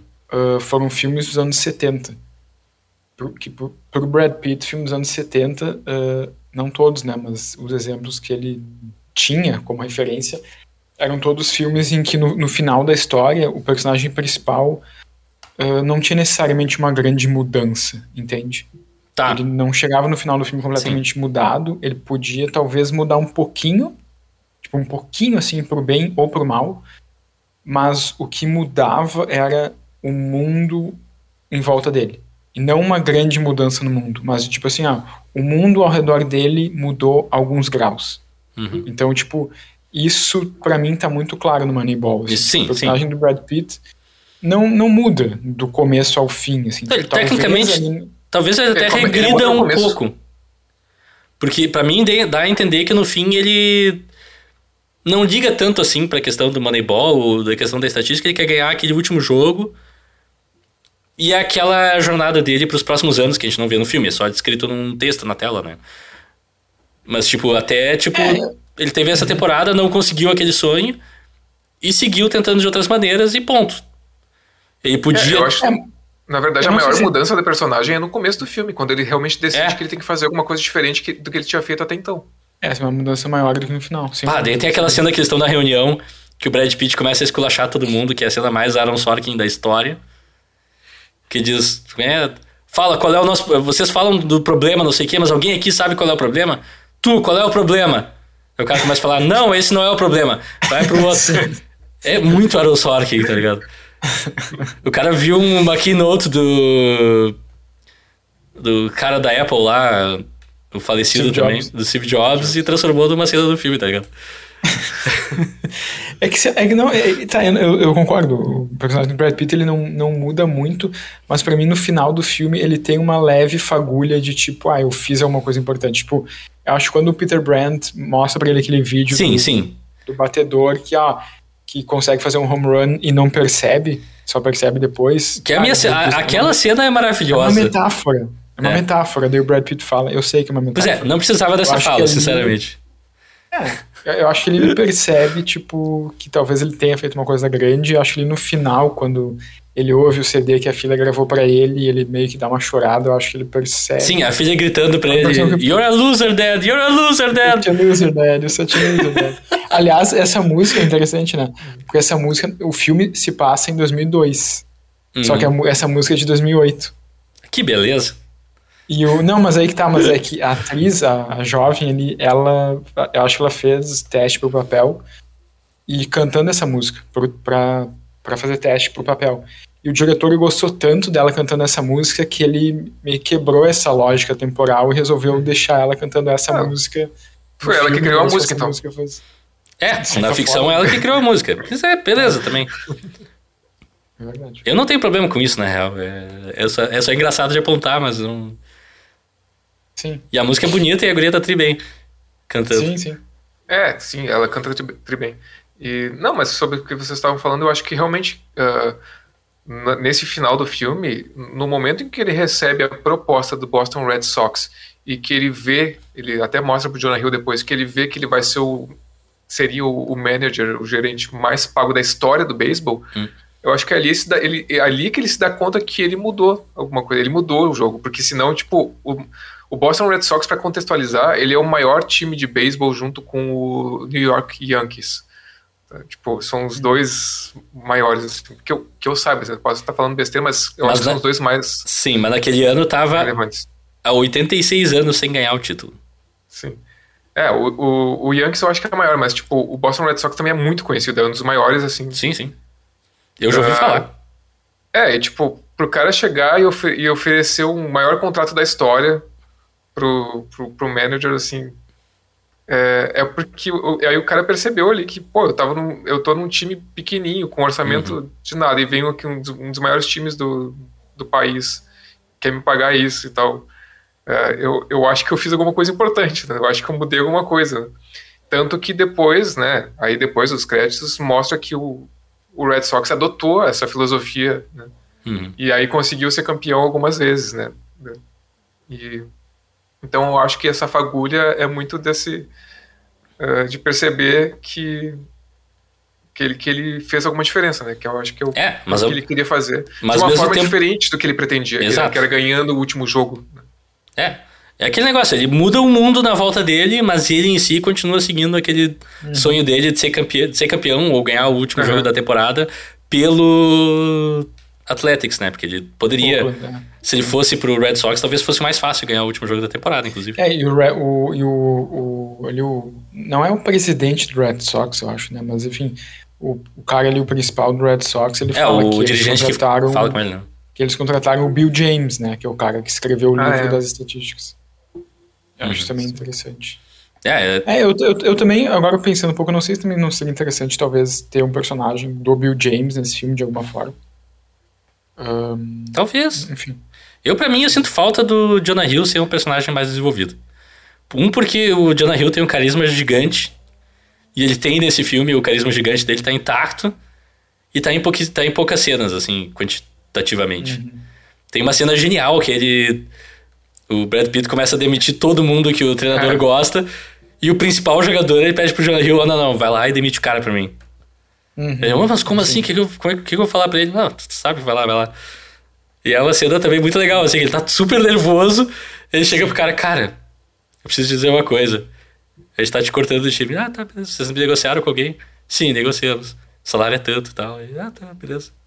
Daí sai meio, meio de puto, assim, mas ok, não é aquela reação que ninguém espera, assim, só ok. A Não, é que é- antes tem uma cena de preparação pra isso, Aham. que, o, que o Jonah Hill e o Brad Pitt, eles, o Brad Pitt pede pro Jonah Hill demitir ele. Se fosse demitir, tipo, pra, Ensaiando, pra né? simular, Sim. né? Ensaiando. E daí o Jonah Hill fica todo assim, sem jeito, ele começa e não consegue terminar, o Brad Pitt dá umas cortadas nele, dá umas... Aí o Brad Pitt, não, mas eu acabei de comprar uma casa, como é que tu tá me demitindo agora? A minha filha eu acabei de botar no colégio. Sim, sim. Ele vai todo com medo, Jonah Hill, né? Daí quando ele vai demitir realmente o cara, na verdade ele avisa que o cara foi trocado pra outro time, Isso. foi É. negociado com outro time. Daí ele vai lá, faz e não acontece nada. O cara simplesmente, ah, beleza, e sai. É, sai meio putaço assim, mas ok, nada, É. de, nada de over. Exato. É uma pessoa que É. foi demitida, por assim dizer.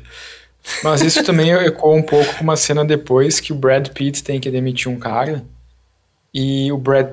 E, e isso eu acho. Isso eu percebi como uma mudança um pouco do personagem do Brad Pitt. Porque até um certo momento da história ele diz que ele não se envolve com os jogadores, né? Ele nem viaja com os jogadores para É. os jogos. Ele nem assiste os jogos. Nem assiste. Porque depois o payoff que é genial filme. também. Desculpa. Porque, enfim, e daí ele. Não, enfim. Ele não se envolve com os jogadores e ele sempre demite, dá a entender que ele sempre de- demite de um jeito bem direto, assim, bem co- tipo assim, né? É um tiro na cabeça, não é um. Não É são um vários tiro tiros no peito. uma pra direta. ele. Mas Essa- aí tem uma essa também é cena uma que tem que demitir um jogador e que tu vê que é uma cena um pouco mais calorosa, assim, né? Que ele vai até o cara e fala, ó, tu. A gente tá te cortando. Daí o jogador pergunta, ah, fui trocado? E daí o Brad Pitt fala, não. Tu É. só tá sendo mandado embora. Mas o Brad Pitt, ele, talvez antes ele só levantasse e fosse embora, mas naquela cena ele diz, olha só, eu não posso ter 22 jogadores no meu elenco.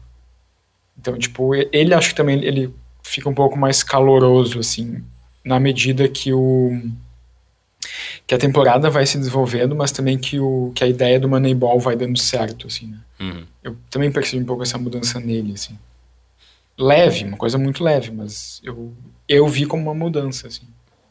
É, eu fiquei um pouco na dúvida se aquilo eles não querem mostrar só que ele tem mais experiência e aquele é o jeito dele de demitir os caras mesmo. Ou qual é que é, eu não. Aí eu não captei muito a mensagem da, da coisa assim. Mas a cena é uma cena forte, assim, o carinha fica com uma cara muito. Sim, Ah, meu. sim, Minha vida é isso. O que, que eu faço agora? sim. Bem chocante. É.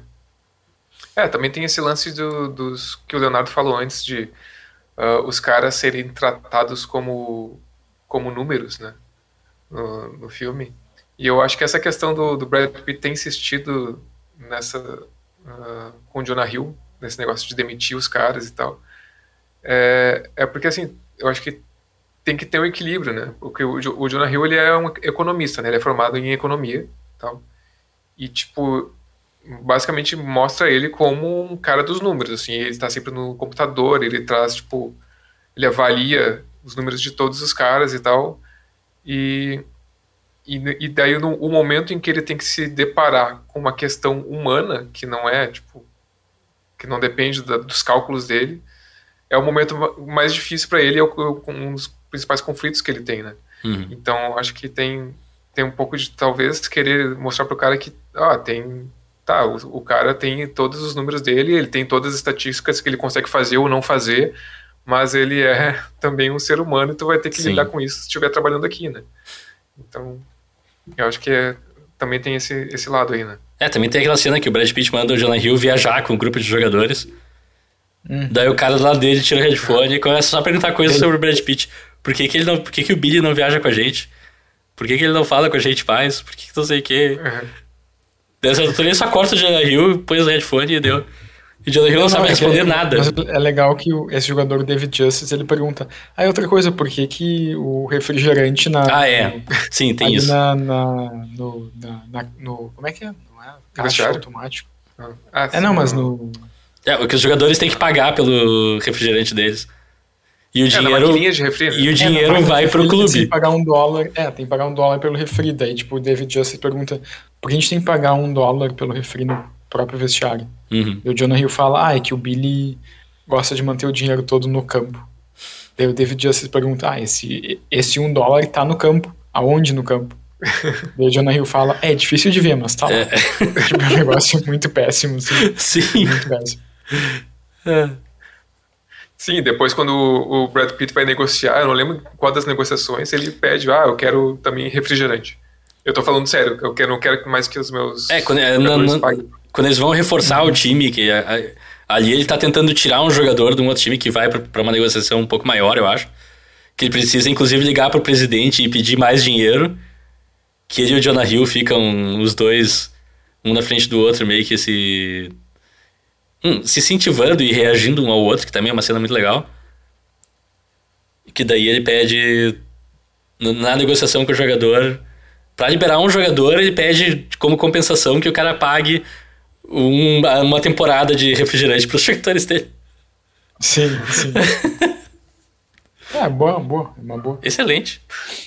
Essa é uma malandragem que falta. Né? Que alguns, alguns olheiros ali do filme, que aparecem no filme, são olheiros São olheiros de verdade? E o que eles falam é o que eles pensam ou eles. Ah, eu não sei. Ah.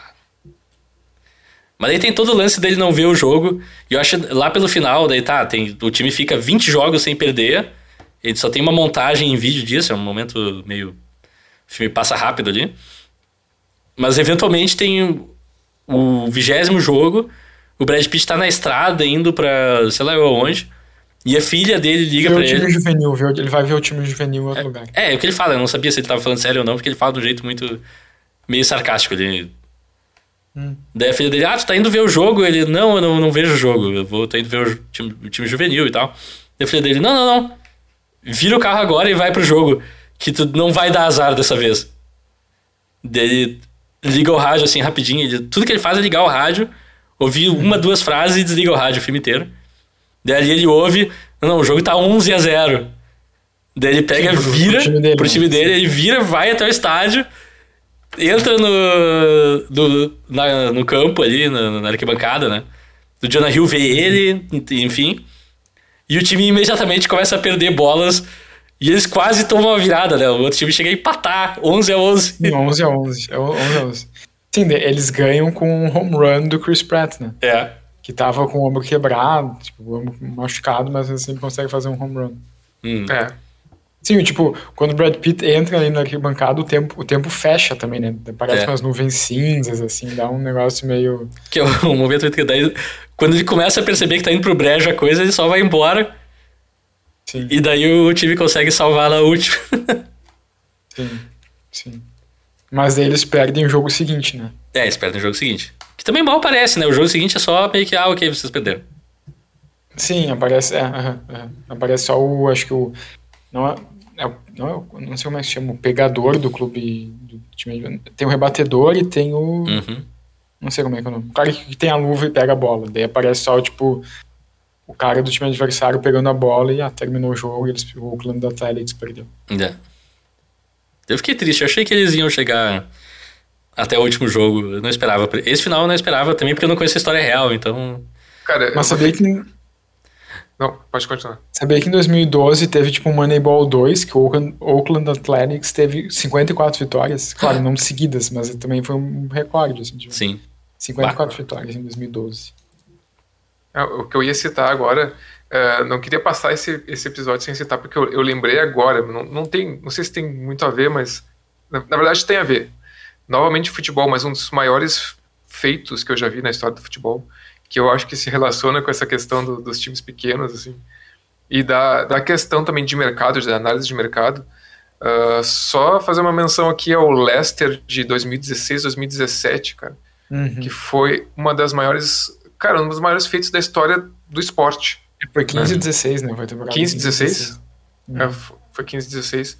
O Leicester City foi campeão da, da Premier League, tá? que é a liga de futebol dos- do, da, da Inglaterra, que é a liga de futebol mais difícil do mundo que, e mais rica do mundo, com times absurdamente ricos, assim, tipo, e essa diferença de, de orçamento realmente deve ser parecida com o que tem aí no filme, no, no Moneyball. E, e, cara, é, e é um campeonato que não é de ah, de mata-mata, né? É um campeonato de turno retorno, pontos corridos. E, os, e, tipo, Claudio Ranieri, o técnico, eu acho que ele até ganhou, ganhou o, o título de melhor técnico daquela temporada, né? Pela Ah. FIFA e tal. E, e, e assim, cara, construindo um time sólido com contratações inteligentes, ah, baseada em muita análise. ah, e para citar dois jogadores que despontaram muito depois disso, o Riyad Mahrez, que hoje é jogador do Manchester City, e o principal deles, o N'Golo Kanté, um dos melhores volantes do mundo, assim, Uhum. jogador da França, campeão do É, mundo pela França. tentando- Mas o Jamie Vardy, o atacante Jamie Vardy. também era bem E o, Sim. o goleiro, o Casper Schmeichel também. É, sim. Mas é, não, cara, eu, tipo, parando um pouco no futebol, pra mim, é, é, tipo, o Leicester ter sido campeão inglês em 2016, pra mim foi um dos maiores eventos da história do futebol, assim, sinceramente. Da história do futebol. É, Sinceramente, assim, tipo, isso é uma coisa absurda, assim. Mas isso também é uma, é uma coisa que fez o Leicester meio que mudar de patamar também, né? Sim, O Leicester sim. se tornou um time um pouco maior, até, tipo, faz um, acho que ano passado eles ganharam a Copa da Inglaterra, depois a Supercopa da Inglaterra, tipo, eles se transformaram num clube maior, assim, não foi, ah, que ganhou um título super importante e depois meio que foi pro ostracismo de novo, Sim. não, eles se mantiveram depois disso. Cara, mas É, isso. foi esse, esse título que alavancou, né? E aí, aí isso suscita uma dúvida pra mim. eh, Desculpa trazer de volta pro filme, mas. fi- Não, tá certo. que ficou um pouco, mas aí é por falta de informação mesmo. É, o, eh, eles dão a entender que o Athletics segue na mesma batida depois a de infinito, assim, até quando o filme é feito. Mas não pode ser, né? Depois de uma né? temporada assim, o time teria também subido de patamar. Eles teriam cacife pra fazer contratações um pouco melhores, porque, enfim. Tu não, Olha, 20 posso vitórias não é por acaso, não é. É, eu não sei, É, eu não mas- sei mas o quanto tá, de, né? de remuneração isso gera, não, o quanto de, sei lá, de... Pô, estádios cheios deve, deve gerar alguma remuneração. Aí não... É, É, olha, realmente. eles. Eles até. é, Tipo, no- é interessante, né? No filme que se passa em 2002, o último título, título deles foi em 1989. Uhum. E até agora, 2022, o último título deles foi, ainda continua sendo 1989. O Billy Bean não conseguiu o sonho dele ainda. Aparentemente não. Ah, agora eu tô muito triste. É, ma- mas, mas, mas isso eu acho interessante estar no filme, né? Que ele, ele tem a proposta de ganhar um salário milionário no Red Sox. ah, mas ele diz não, eu, que ele, tipo, ele já tinha feito uma, uma escolha na vida dele antes, quando ele decidiu ser jogador, uma escolha financeira. E ele prometeu para ele mesmo que ele nunca mais ia fazer uma escolha baseada em dinheiro. Uhum. Então, tipo, não. É, o sonho dele é ganhar pelo Athletics.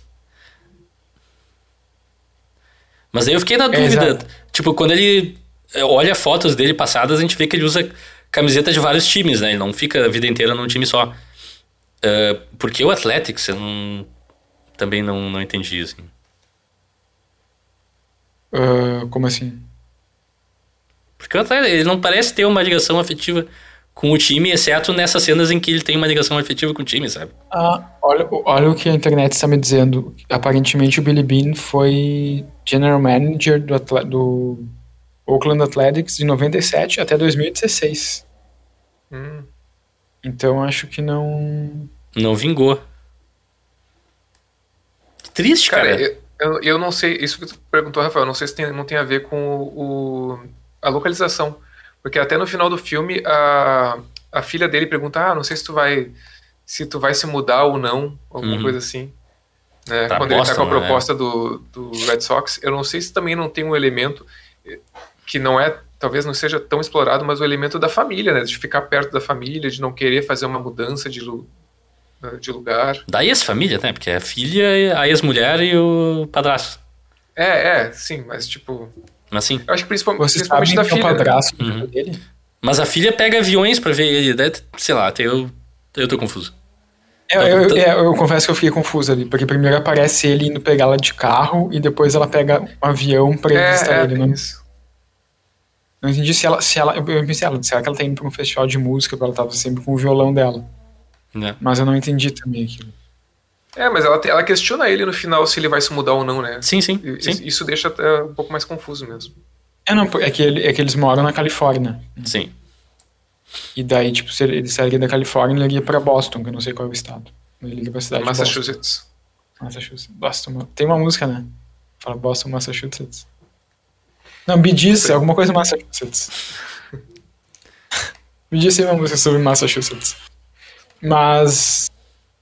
Não, vocês sabem quem é o padrasto da, da filha dele, quem é o ator? Não. O Spike Jones, Ah, o é? diretor. Ah, Ah, eu sabia que eu, eu fiquei. Eu conheço esse cara de algum lugar. Ele me lembrou o Todd McFarlane, mas não é o Todd McFarlane, então eu não, não liguei A mais B. É o Spike Jones. Genial. ah. Ok, isso melhora um pouco. Aquela cena é gloriosamente desconfortável e esquisita. Sim, Entre os dois, totalmente. conversando. E aí, como é que vai o time? E, Vai bem. É. Como é que vai não sei o quê? Aham. É, pois é. é, tu perdeu o... Como é que é o... Gi- Giamboni? Ah, Giambi. Ah, É. É tipo, a, mulher, a ex-mulher dele também, ela pa- parece que ela e o atual marido não, não gostam muito, não se interessam muito por beisebol, então fica uma coisa meio eles tentando falar com ele, uma coisa meio forçada, Uhum. e não, não, não rola, assim. É. Mas então tá, acho que chegamos ao momento. Se alguém tem uma consideração final. Olha, eu eu, acho gosto que é isso. Oi? Só olha, pra, só pra me. eu gosto bastante desse filme. Não, eu gostei do filme. Eu, eu acho que eu acabei saindo parecendo mais negativo do que eu, minha opinião realmente é, mais porque para dar contrapontos pra conversa, assim, porque como filme, de novo, eu tava entretido o tempo inteiro, a maioria das cenas funcionou. Eu tenho problemas com o, diá- com o diálogo e eu gostaria de ter um aspecto um pouco mais humano na história, só isso. Tipo, é super pontual, assim, não é. Mas enfim, Alexandre, tu ia falar alguma coisa, eu te cortei. Não, eu, eu ia. Não, eu ia dizer só pra me, ah, salientar que no começo eu falei, quando eu falei da, da das questões técnicas, eu não quis dizer que esse filme é, é ruim em algum aspecto Não, técnico. não, não é. eu- Mas não É, se tipo, destaca, né? É, é, é, o que eu quis dizer foi isso, tipo, que eu, eu não, não me chama atenção, assim, tipo, nenhum aspecto técnico é, ó, porque tem filmes que tu diz, bah, esse, aqui, esse filme aqui tem uma fotografia muito chamativa, muito Esse filme é boa. uma porcaria, mas a, ima- a fotografia que ele faz é maravilhosa. O É, eu é acho que esse bom. filme ele, que, ele, que ele é sólido nas questões técnicas, ele é bom, Uhum. mas o que me chamou a atenção, e eu gosto desse filme, é realmente ah, o tema, eu gosto muito do tema, eu gosto muito do, do ambiente de, de esporte, eu gosto do eu gosto do personagem, eu acho uma- um, um Eu- desenvolvimento legal do personagem, mas É, eu gosto do personagem, temática. mas eu acho que eles deram enfoque pro personagem errado. É, é, eu também gosto de personagem do Jonah Hill. E essa questão que o Leonardo falou do, do time pequeno, da ascensão do time pequeno, Hum, isso é legal, eu isso também sim. sempre, sempre gostei Também. disso. Inclusive, no- nos, nos mundiais de clube, eu sempre torço pro, pro time da América do Sul, independente de qual time seja. E é por isso que o Alexandre do futebol americano torce pro Green Bay Packers, que é um time que não ganha nunca, né? Ah, também não é assim. É, já, já passa um Não, tempo, mas- nem lembro. Eu queria só complementar que, pra mim, essa é uma das melhores atuações da carreira do Brad Pitt, assim, ó. pra mim ele tá Tu muito acha? bem nesse filme. Eu acho. Eu- eu- na minha, assim, no meu gosto, pra mim é a melhor Uhum. atuação da carreira dele. Pra Ah. mim, assim. Eu acho. Não, cara, eu acho que ele tá muito bem. Eu, acho que ele tá não- muito bem. eu- Eu acho que, inclusive, alguns dos problemas que eu teria mais com o personagem, com o roteiro, muito passa por cima por causa do carisma do Brad Pitt nesse filme. Tipo, muita coisa que, É que eu gosto. seria na trave gosto funciona. dessa- Ele tá sempre. Parece que ele tá sempre nervoso, então ele tá sempre comendo alguma coisa. É. Perceberam isso? Tipo, quando Ou cuspindo coisas. Bota pipoca na boca e tem uma coisa que ele tá sempre mastigando e cuspindo no, no copo, que eu não sei É. o que, que é, se é tabaco, não sei o que. É, Eu jogador sei. de beisebol costuma mastigar tabaco, né? Mas eu não sei se é. Uma coisa que me chamou a atenção também naquela cena em que o, que o aquele jogador David Justice vai falar com o Chris Pratt e perguntar qual é o teu medo, e o Chris Pratt fala Ah, que a sim. bola me atinge lugares. Ah, peraí, tá, não. Essa é uma cena que a gente esqueceu, que é chave. Que a certa altura do filme o time tá meio que degringolando e o, o Justice, eh, o Brad Pitt tá passando no lugar que ele tá treinando tacadas e o Justice meio que confronta ele, dizendo: Ah, o time não tá funcionando, o que que tu quer que eu faça aqui? Eu tô velho, não sei o quê. E o Brad Pitt: Não, não, não. Tu tá aqui porque a gente não te contratou pelo teu histórico, a gente contratou pelo jogador que tu é hoje. A gente quer, assim, o último suco de beisebol que tu tem pra dar. A gente tá contando contigo e eu quero que seja uma liderança. E daí, na cena seguinte, o Justice meio que já começa a tomar esse espaço de liderança. E aí eu fiquei, tá, cara, nós temos pistas de uma, de uma sequência interessante, mas fica só nisso, assim. É, pois é, parece que, é que parece que ele ensaia isso, mas aí vendo a resposta do Chris Pratt, parece que meio que ele desiste, assim, meio que, ah, É. tá, então tá. Porque o Chris Pratt diz, ele, ele diz, ah, o- ele pergunta qual é o teu maior medo. O Justice pergunta pro, pro Hatterback, que é o personagem do, do Chris Pratt, né? Ah, é que a bola vem na minha direção. É uma coisa assim, é uma coisa muito. Sim. In my Muito general boba. direction.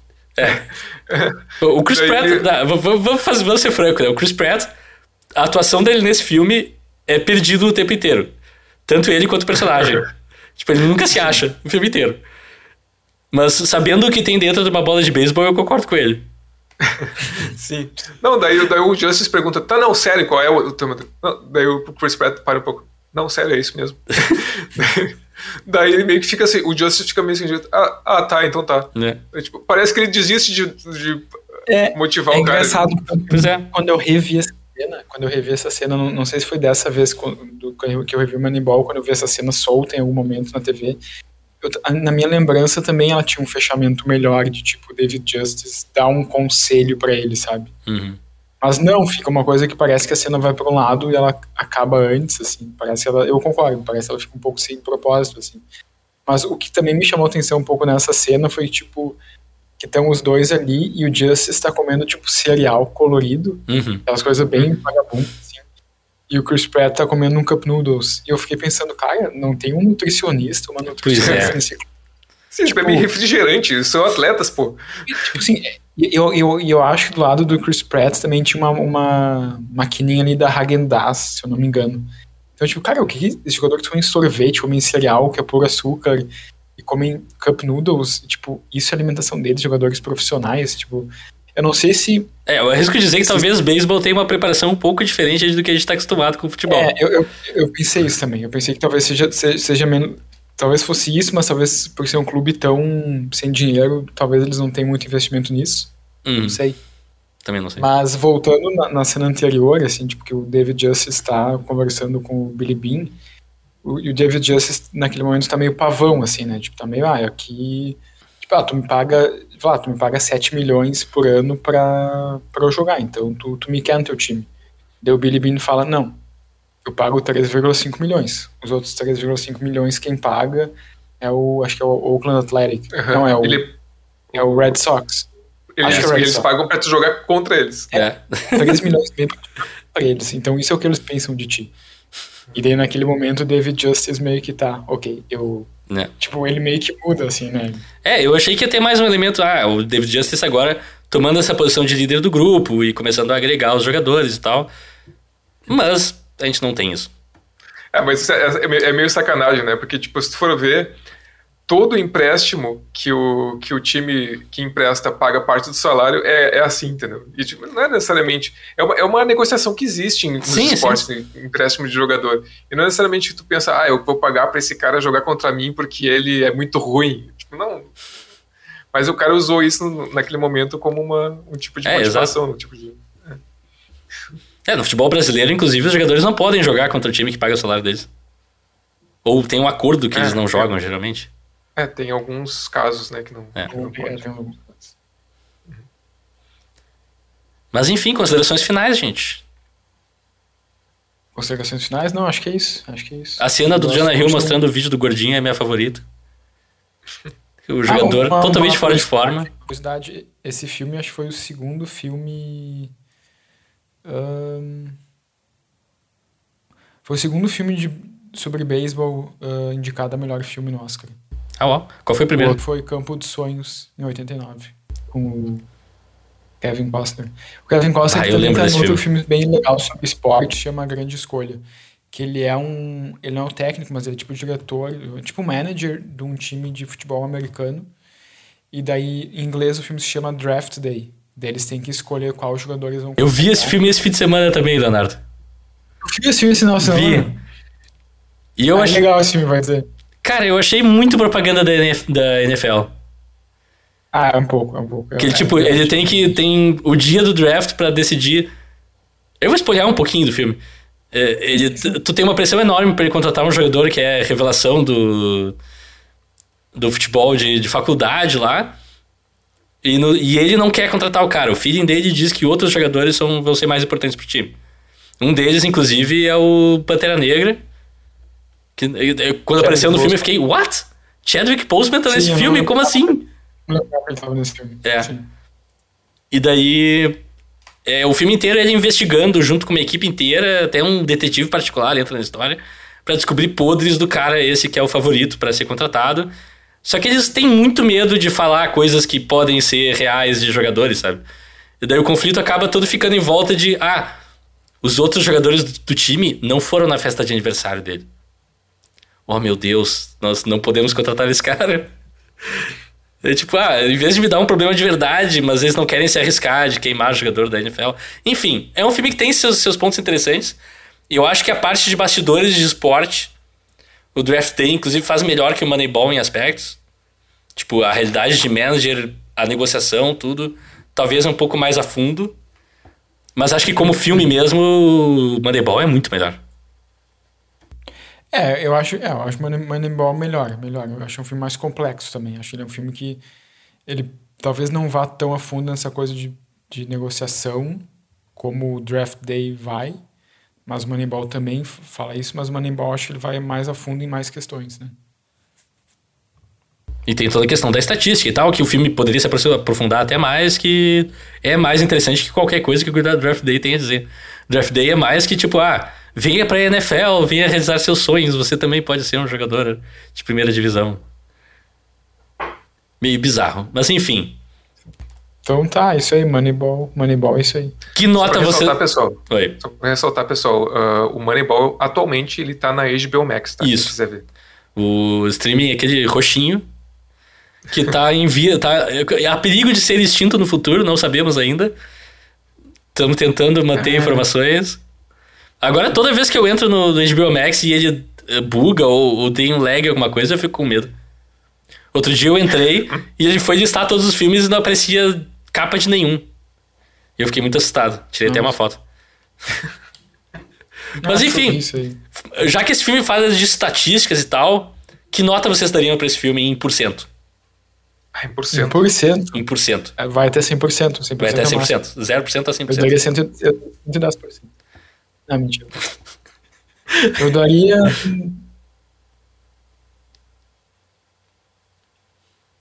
Entre 90% e 95%. Alto. Eu acho que eu só não dou 95% porque algumas coisas que vocês falaram me convenceram, então eu vou ficar em 90%. Alexandre? Ah, 81,5%. Boa nota, boa nota. Eu dou 79,8.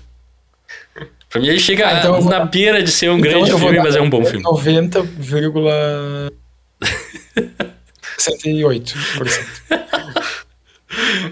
E essas são as cotações oficiais do Moneyball. Nós esperamos que sejam contabilizadas e colocadas num, num diagrama tá, depois. já que a gente tá falando das porcentagens, desculpa te interromper, mas é, a gente. O filme explica isso muito por cima, né? Mas a gente poderia explicar também, né? O que o o Moneyball é basicamente tipo. Trabalha com essas porcentagens no, no, no- no, sentido de, ah, tem um tal jogador que, sei lá, ele chega na base ah, 50 vezes. A porcentagem de acerto dele é 50%, sei lá, é 80%. Uhum. Então, tipo, mas ele é um jogador muito caro. Então, ao É. invés de eles contratarem um jogador muito caro que vai chegar na base 80 vezes, eles vão contratar tre- dois jogadores muito baratos, que cada um deles chega na base 40%. É, e também focando numa estatística específica, tipo, ao invés de, ah, esse cara sabe bater, esse cara sabe também pegar a bola e arremessar e coisa e tal. Não, ele chega na base, ponto. É só isso que ele precisa saber. É meio que, tipo, digamos, se fosse um técnico de futebol contratando, contrataria, ah, o volante, o que importa é que ele roube bolas, ponto. E daí tu vai lá e contrata o cara que tem a maior porcentagem de roubo de bolas, mesmo que ele não seja um grande jogador, porque se ele cumprir esse papel, o teu time vai estar desempenhando. É, É isso que o Moneyball diz, basicamente. E com essa definição, nós chegamos ao fim da discussão de Moneyball. Vamos para o quadro favorito de todo mundo, que ninguém se prepara geralmente. Dizer qual filme você recomendaria baseado nesse filme. Tá, mas agora que a gente vai fazer aquele negócio que só um fa... que só um Não, calma, calma, calma, segura. Segura, Ah, depois. novidades vem depois. Eu vou começar, eu tenho uma, uma, uma recomendação nada inspirada, então eu vou falar isso aí correndo. Que o Leonardo vai querer jogar o computador dele para dentro da tela do computador dele para me acertar. Que eu recomendo a rede social. Também com o roteiro de Aaron Sorkin. Também sobre uma figura, nesse caso, bastante mais antipática, mas que meio que mudou o mundo e tal. É, talvez, né? O Facebook teve algum certo impacto. Talvez, assim, dizem que sim. Mas é isso aí, eu acho que é um filme também que tem uma linguagem parecida. Ah, eu, eu indico dois, Campo dos Sonhos, de 89, que também é um filme de beisebol, e o A Grande Escolha com o Kevin Costner, que também é um filme, não é sobre beisebol, é sobre futebol americano, os bastidores do futebol americano, mas também diria, sei lá, um filme, um filme de futebol que eu gosto muito, que é o Rodo e Curse, que é do Carlos Coron, também é um filme de esporte. Tá nada, era uma recomendação, não 40. Então, tudo bem, né? Foram só três. ah, eu também, tá, mas eu, eu, eu recomendo também uma série da Netflix, que é a melhor série de bastidores de futebol que eu vi, e eu vi algumas, que é Sunderland Até Morrer. É Ah, sobre pode crer. o, do campeonato inglês. São duas temporadas, é muito legal que a primeira temporada é quando eles estão na primeira divisão. Tipo, foi, uma série feita quando eles estavam jogando a primeira divisão da Inglaterra. Só que quando estavam fazendo essa, essa série, o Sunderland caiu para a segunda divisão. e daí a segunda temporada, é eles tentando subir para a primeira divisão, só que daí eles caem para a terceira. Meu Deus! Ok, eu Ou- preciso ou ver eles- esse filme. Não sei se eles Essa caem para a terceira ou se eles ficam na segunda. De qualquer forma, eles não sobem Não dá primeira. certo. Eu acho que eles caem para a terceira. Massa. E Alexandre? Então, minha recomendação é um filme de 2010, dirigido por Tom Hooper, ou Tom Hooper, ah, chamado Maldito Futebol Clube. Ah, excelente é- filme. É, esse filme é muito legal. Ele acompanha a história de um técnico da Inglaterra, entre, acho que entre os anos 60 e 70, por ali. É, e ele é um técnico do, acho que é do Nottingham Forest, se eu não me engano. E, e ele faz uma baita campanha. clube do Robin Hood. assim, e é um cara bem, com uma- um temperamento forte, um cara bem peculiar, interpretado pelo Michael Sheen. Grande ator, que tá no, no Crepúsculo também, fica a dica e lembrança. É verdade. E Ele também é com o Timothy, é, com só o Timothy Spall, esse filme também. Não, ele tá no Tron também, o, o segundo Tron. Aham. E, e, esse, e depois, esse cara tem um, uma certa. Ao, ao longo do filme, ele dá pra mostrar que ele tem uma certa antipatia com o Leeds United. Uhum. E depois ele acaba ah, treinando o Leeds United também. E não tem o mesmo sucesso que tem no Nottingham Forest e tal. Mas é muito legal, assim. Também dá pra ver bastante dos bastidores do, do futebol, o treinamento do cara. O cara é bem. ah, é um personagem bem interessante, assim. Eu gostei muito desse filme. Esse é um grande filme e eu lembro muito, assim, das cenas de, de jogo dele serem filmadas do ponto de vista mais ou menos do treinador, assim, é tudo meio que na altura do campo. E é muito bem feito, é muito impressionante, assim, é um filme bem, bem legal. Eu quero muito, muito rever esse filme. Eu também. Talvez Talvez... só, só fechar o ciclo desse episódio, do- o Alexandre falou do Leeds United. O Marcelo Bielsa foi técnico do Leeds United Sim. durante quatro anos, de 2018 até começo desse ano. Michael Sheen E- odeia ele. Não, não sei se o Michael Sheen conhece o Marcelo Tá, Bielsa. o personagem do Michael Sheen do filme, tá. Mas Mas o Marcelo Bielsa, foi um, pra mim também foi um grande feito, e esse, esse é o tipo de feito que eu gosto no futebol. Marcelo Bielsa pegou o Leeds United em 2018. Leeds United estava 16 anos sem jogar a primeira divisão. Na primeira temporada ele não consegue subir com o Leeds United. Na segunda ele sobe com o Leeds United em 2020. E depois de 16 anos ele consegue colocar o Leeds United de volta na primeira divisão, que é um Massa. clube super tradicional da Inglaterra. Assim. Hoje não é, não tem tanta tração, mas é um clube super tradicional assim. E tipo hoje em dia em Leeds um, tem murais pintados do Marcelo Bielsa, tipo, tem, sabe, tem frases escritas in Bielsa we trust, esse tipo de coisa, assim, tipo de Massa. cara que deixou um legado na cidade, assim, sabe? Uhum. Então, que eu acho que, que, enfim, dialogam com o Moneyball. Show de bola. E agora, normalmente, a gente entraria pro final do episódio, mas eu gostaria de fazer algo diferente e interessante hoje. Okay. Talvez mudar um pouco. Assim, a gente já está há um ano fazendo esse podcast, mais ou menos no mesmo formato. Acho que a gente ia sacudir um pouco, fazer uma coisa um pouco mais. Daí Vamos a gente. Sacudir. Vamos sacudir a poeira. Manter... Assim, quem, chega... quem tá ouvindo até agora vai ser recompensado com a nossa discussão sobre o que... como vai ser o futuro do podcast. Não se preocupe, não vai mudar nada, tipo, muito relevante. Mas assim. Não, não, não, não, nem, nem brinca. Mas a gente tava pensando. Técnico de Que geralmente, assim, os filmes que são escolhidos são nos passados por um grupo de, de gestores que a gente não, não sabe, não tem muito relacionamento. E assim, a gente sempre teve discussões, tipo, ah, é, vale a pena fazer desse filme, vale a pena fazer daquele e tal, coisas assim. E eu acho que é o momento de trazer o poder para as pessoas. E eu acho que nós ganhamos agora a independência de escolher os nossos próprios filmes. Sim. Mas como tudo que eu faço tem que ter um jogo, uma brincadeira em cima, eu acho que a gente tinha que cada, cada episódio, um de nós vai escolher um filme que se relacione de alguma maneira com o filme do episódio anterior. E inclusive vai servir para quem tá em casa nos ouvindo, no final de cada episódio vai ter uma grande revelação da pessoa falando, vai ser o filme tal, e daí eu, eu ou as duas pessoas que não escolheram vão provavelmente entrar em choque e ficar, ah, que porcaria, eu não queria ver esse filme. Mas agora eu sou forçado porque a gente falou no ar. Então é isso. E a gente queria começar hoje, sabe? A gente só precisa escolher qual de nós vai começar e como é que vai ser essa ordem da bagaça. Tem que ver como é que a gente vai escolher. É, verdade. Eu queria dizer que a gente está mudando o nosso método de, de escolha de filme, porque até então a gente estava escolhendo meio que no achismo, assim, né? E agora, inspirado pelo, pelo Moneyball, a gente vai escolher com base em alguma coisa mais concreta, um elemento concreto que, que esteja presente. É. Que esteja presente. É. Estatisticamente, esse é o filme que a gente tem que fazer no nosso próximo episódio. Então, quem é que quer começar e abrir os trabalhos? Ah, cara, eu não, não faço ideia de como fazer isso, mas. Sei lá. Um, eu ia falar, tipo, um maldito futebol clube, mas a gente vai deixar não, não, mais tarde. Né? Calma, calma. Não. A gente tem que escolher a pessoa primeiro, depois a pessoa tem que falar qual é o filme. E essa palavra é lei. Tá. Daí como é que vocês querem escolher a pessoa? Ah, eu não sei. Eu vou escolher o Rafael, porque o Rafael é o criador do podcast, então é mais fácil. Um voto. É, eu, eu ia dizer isso, cara. Eu acho que começa com o host, então. Começa com é, o host. Porque tu, a ideia foi tua, então tu já deve ter pensado em alguma coisa. Né?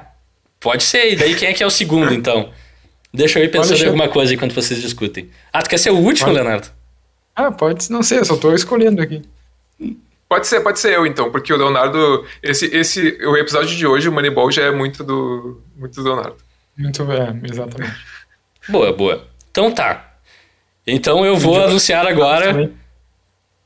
Ah, detalhes. De olhos bem fechados foi bom para todo mundo. de olhos bem fechados foi bom para todo mundo. Talvez um pouco menos bom pro Tom Cruise, mas enfim. Ah, não sei. Não vem ao caso. Então eu vou anunciar agora o filme que a gente vai ter que ver. Olha, não vale desistência, tá, gente? Ah, não, não. Tá, tá bom, tá bom. A gente vai até o fim, então. A gente vai até o fim. O... Tá, mas tá. tu tem que dizer por que, que tu escolheu esse filme, com Sim. base no. Fala antes por quê e depois é. fala qual é o filme. Tá, o porquê é, é super, na verdade, é, é bem. Não é muito tênue, na verdade. Não, é bem óbvio. É porque tá. é um filme que tem um ator que tá no Moneyball também. Puta merda. Puta merda. O quê? Que... Não, nada. Nada. Tá. E o filme que eu queria trazer pra gente discutir no próximo episódio Não, não. é Super Bad. É hoje. Eu sabia falar esse filme, cara. Com o Jonah Hill. sabia. Eu, eu- faz pouco tempo que eu vi esse filme, Eu sabia? sabia que tu ia falar super. Por que que tu tá contra, Leonardo? Não sei, eu não sei. Eu nunca vi esse filme, mas eu tenho alguma coisa contra ele, não sei o que. Eu não sei o quê. Mas então, o grande, um dos grandes motivos pra fazer isso é também para as pessoas que estão nos ouvindo saberem, ok, nós temos duas semanas pra ver Super Bad nesse caso. E daí procurem, eu acho que ele tá no, no Netflix, eu acho. Deixa eu dar uma olhada rapidinho aqui. Eu lembro de ter olhado isso, mas eu não decorei nenhuma informação pra dar corretamente. Tá no HBO Max. Também. Vamos, vamos ficar no roxinho. Mas então, daqui a duas semanas a gente vai falar sobre Superbad. É hoje. Um filme teen super irreverente por causa do Jonah Hill. por causa do Jonah Hill. E na semana que vem, no, no episódio que vem, o Alexandre vai vai revelar qual filme ele escolheu pra seguir a, a, a corrente, por assim dizer. E eventualmente, daqui a seis meses, nós vamos olhar pra trás e dizer: Meu Deus, como é que a gente chegou em Speed Racer saindo de Moneyball? e coisas assim. Então, Só pra ressaltar, tá? Superbad é, é com Jonah Hill, com Seth Rogen, com Michael Cera, ah, também com a Emma Stone, com o exatamente. Bill Hader, também que tá no Bill Hader. Barry. E grande elenco. É. É um filme formativo, cara. Eu lembro de. Assim, ó, eu vou ser bem sincero, eu lembro de adorar esse filme. E foi o filme, assim, que obviamente revelou o Jonah Hill, mas eu não vi ele desde que ele era novo, então eu não me arrisco a dizer se isso sustenta ou qualquer coisa. Vamos Jonah Hill comentou isso numa, das coletivas do Moneyball, que o, que o Superbad foi o filme que despontou ele, assim. É, total. Então vamos descobrir juntos se o filme sustenta ou não. Até lá, Vamos. Até lá. Vocês podem nos seguir no Twitter em arroba quero ver podcast, no Instagram em arroba eu quero ver o filme. Você pode nos mandar um e-mail com críticas, sugestões, dúvidas, sugestões de filmes. Ah, aliás, eventualmente nós, nós queremos incluir também o público nessa, es- nessa corrente de escolhas. Mas a gente precisa de mais engajamento, gente. Vamos criticar, vamos xingar, vamos, vamos agitar os nossos comentários lá em tudo que é espaço, ou e-mail, enfim. Eu quero ver o filme arroba gmail.com. Você pode assistir no YouTube também, eu quero ver o filme, ou youtube.com barra eu quero ver o filme. Eu tinha que corrigir isso, mas enfim. Nos sigam, deem likes, comentem, cliquem em todos os botões. Indiquem para amigos e inimigos, usem como cantadas em festas, coloquem banners pela cidade, levantem placas em jogo de futebol. Tudo tá valendo. A gente também tá no Spotify, no Apple Podcast, ou na tua plataforma de podcast favorita. Se tu não nos encontrar, me, me avisa, manda uma mensagem em algum lugar. Ou xinga, ah, Rafael, tu falou que tá em tudo que é lugar, mas não tá no, no serviço tal, que eu vou descobrir como botar lá, tá? Daí tu pode me seguir no, no Twitter em arroba Rafael underline Coelho. Leonardo. Não tenho mais Twitter. Leonardo saiu do Twitter, então o teu Instagram. Mentira, eu tenho sim. Ah, É Léo. Léo Wittmann? É arroba Léo Wittmann. W, 2 T's Saiu? e 2 N's. W-I-2-T's e MA2Ns. E Alexandre Rossi. É arroba AL underline Rossi. E até daqui a duas semanas, lembre-se que estatística pode ser importante, mas não é tudo na vida. Exatamente. Tchau, tchau, pessoal.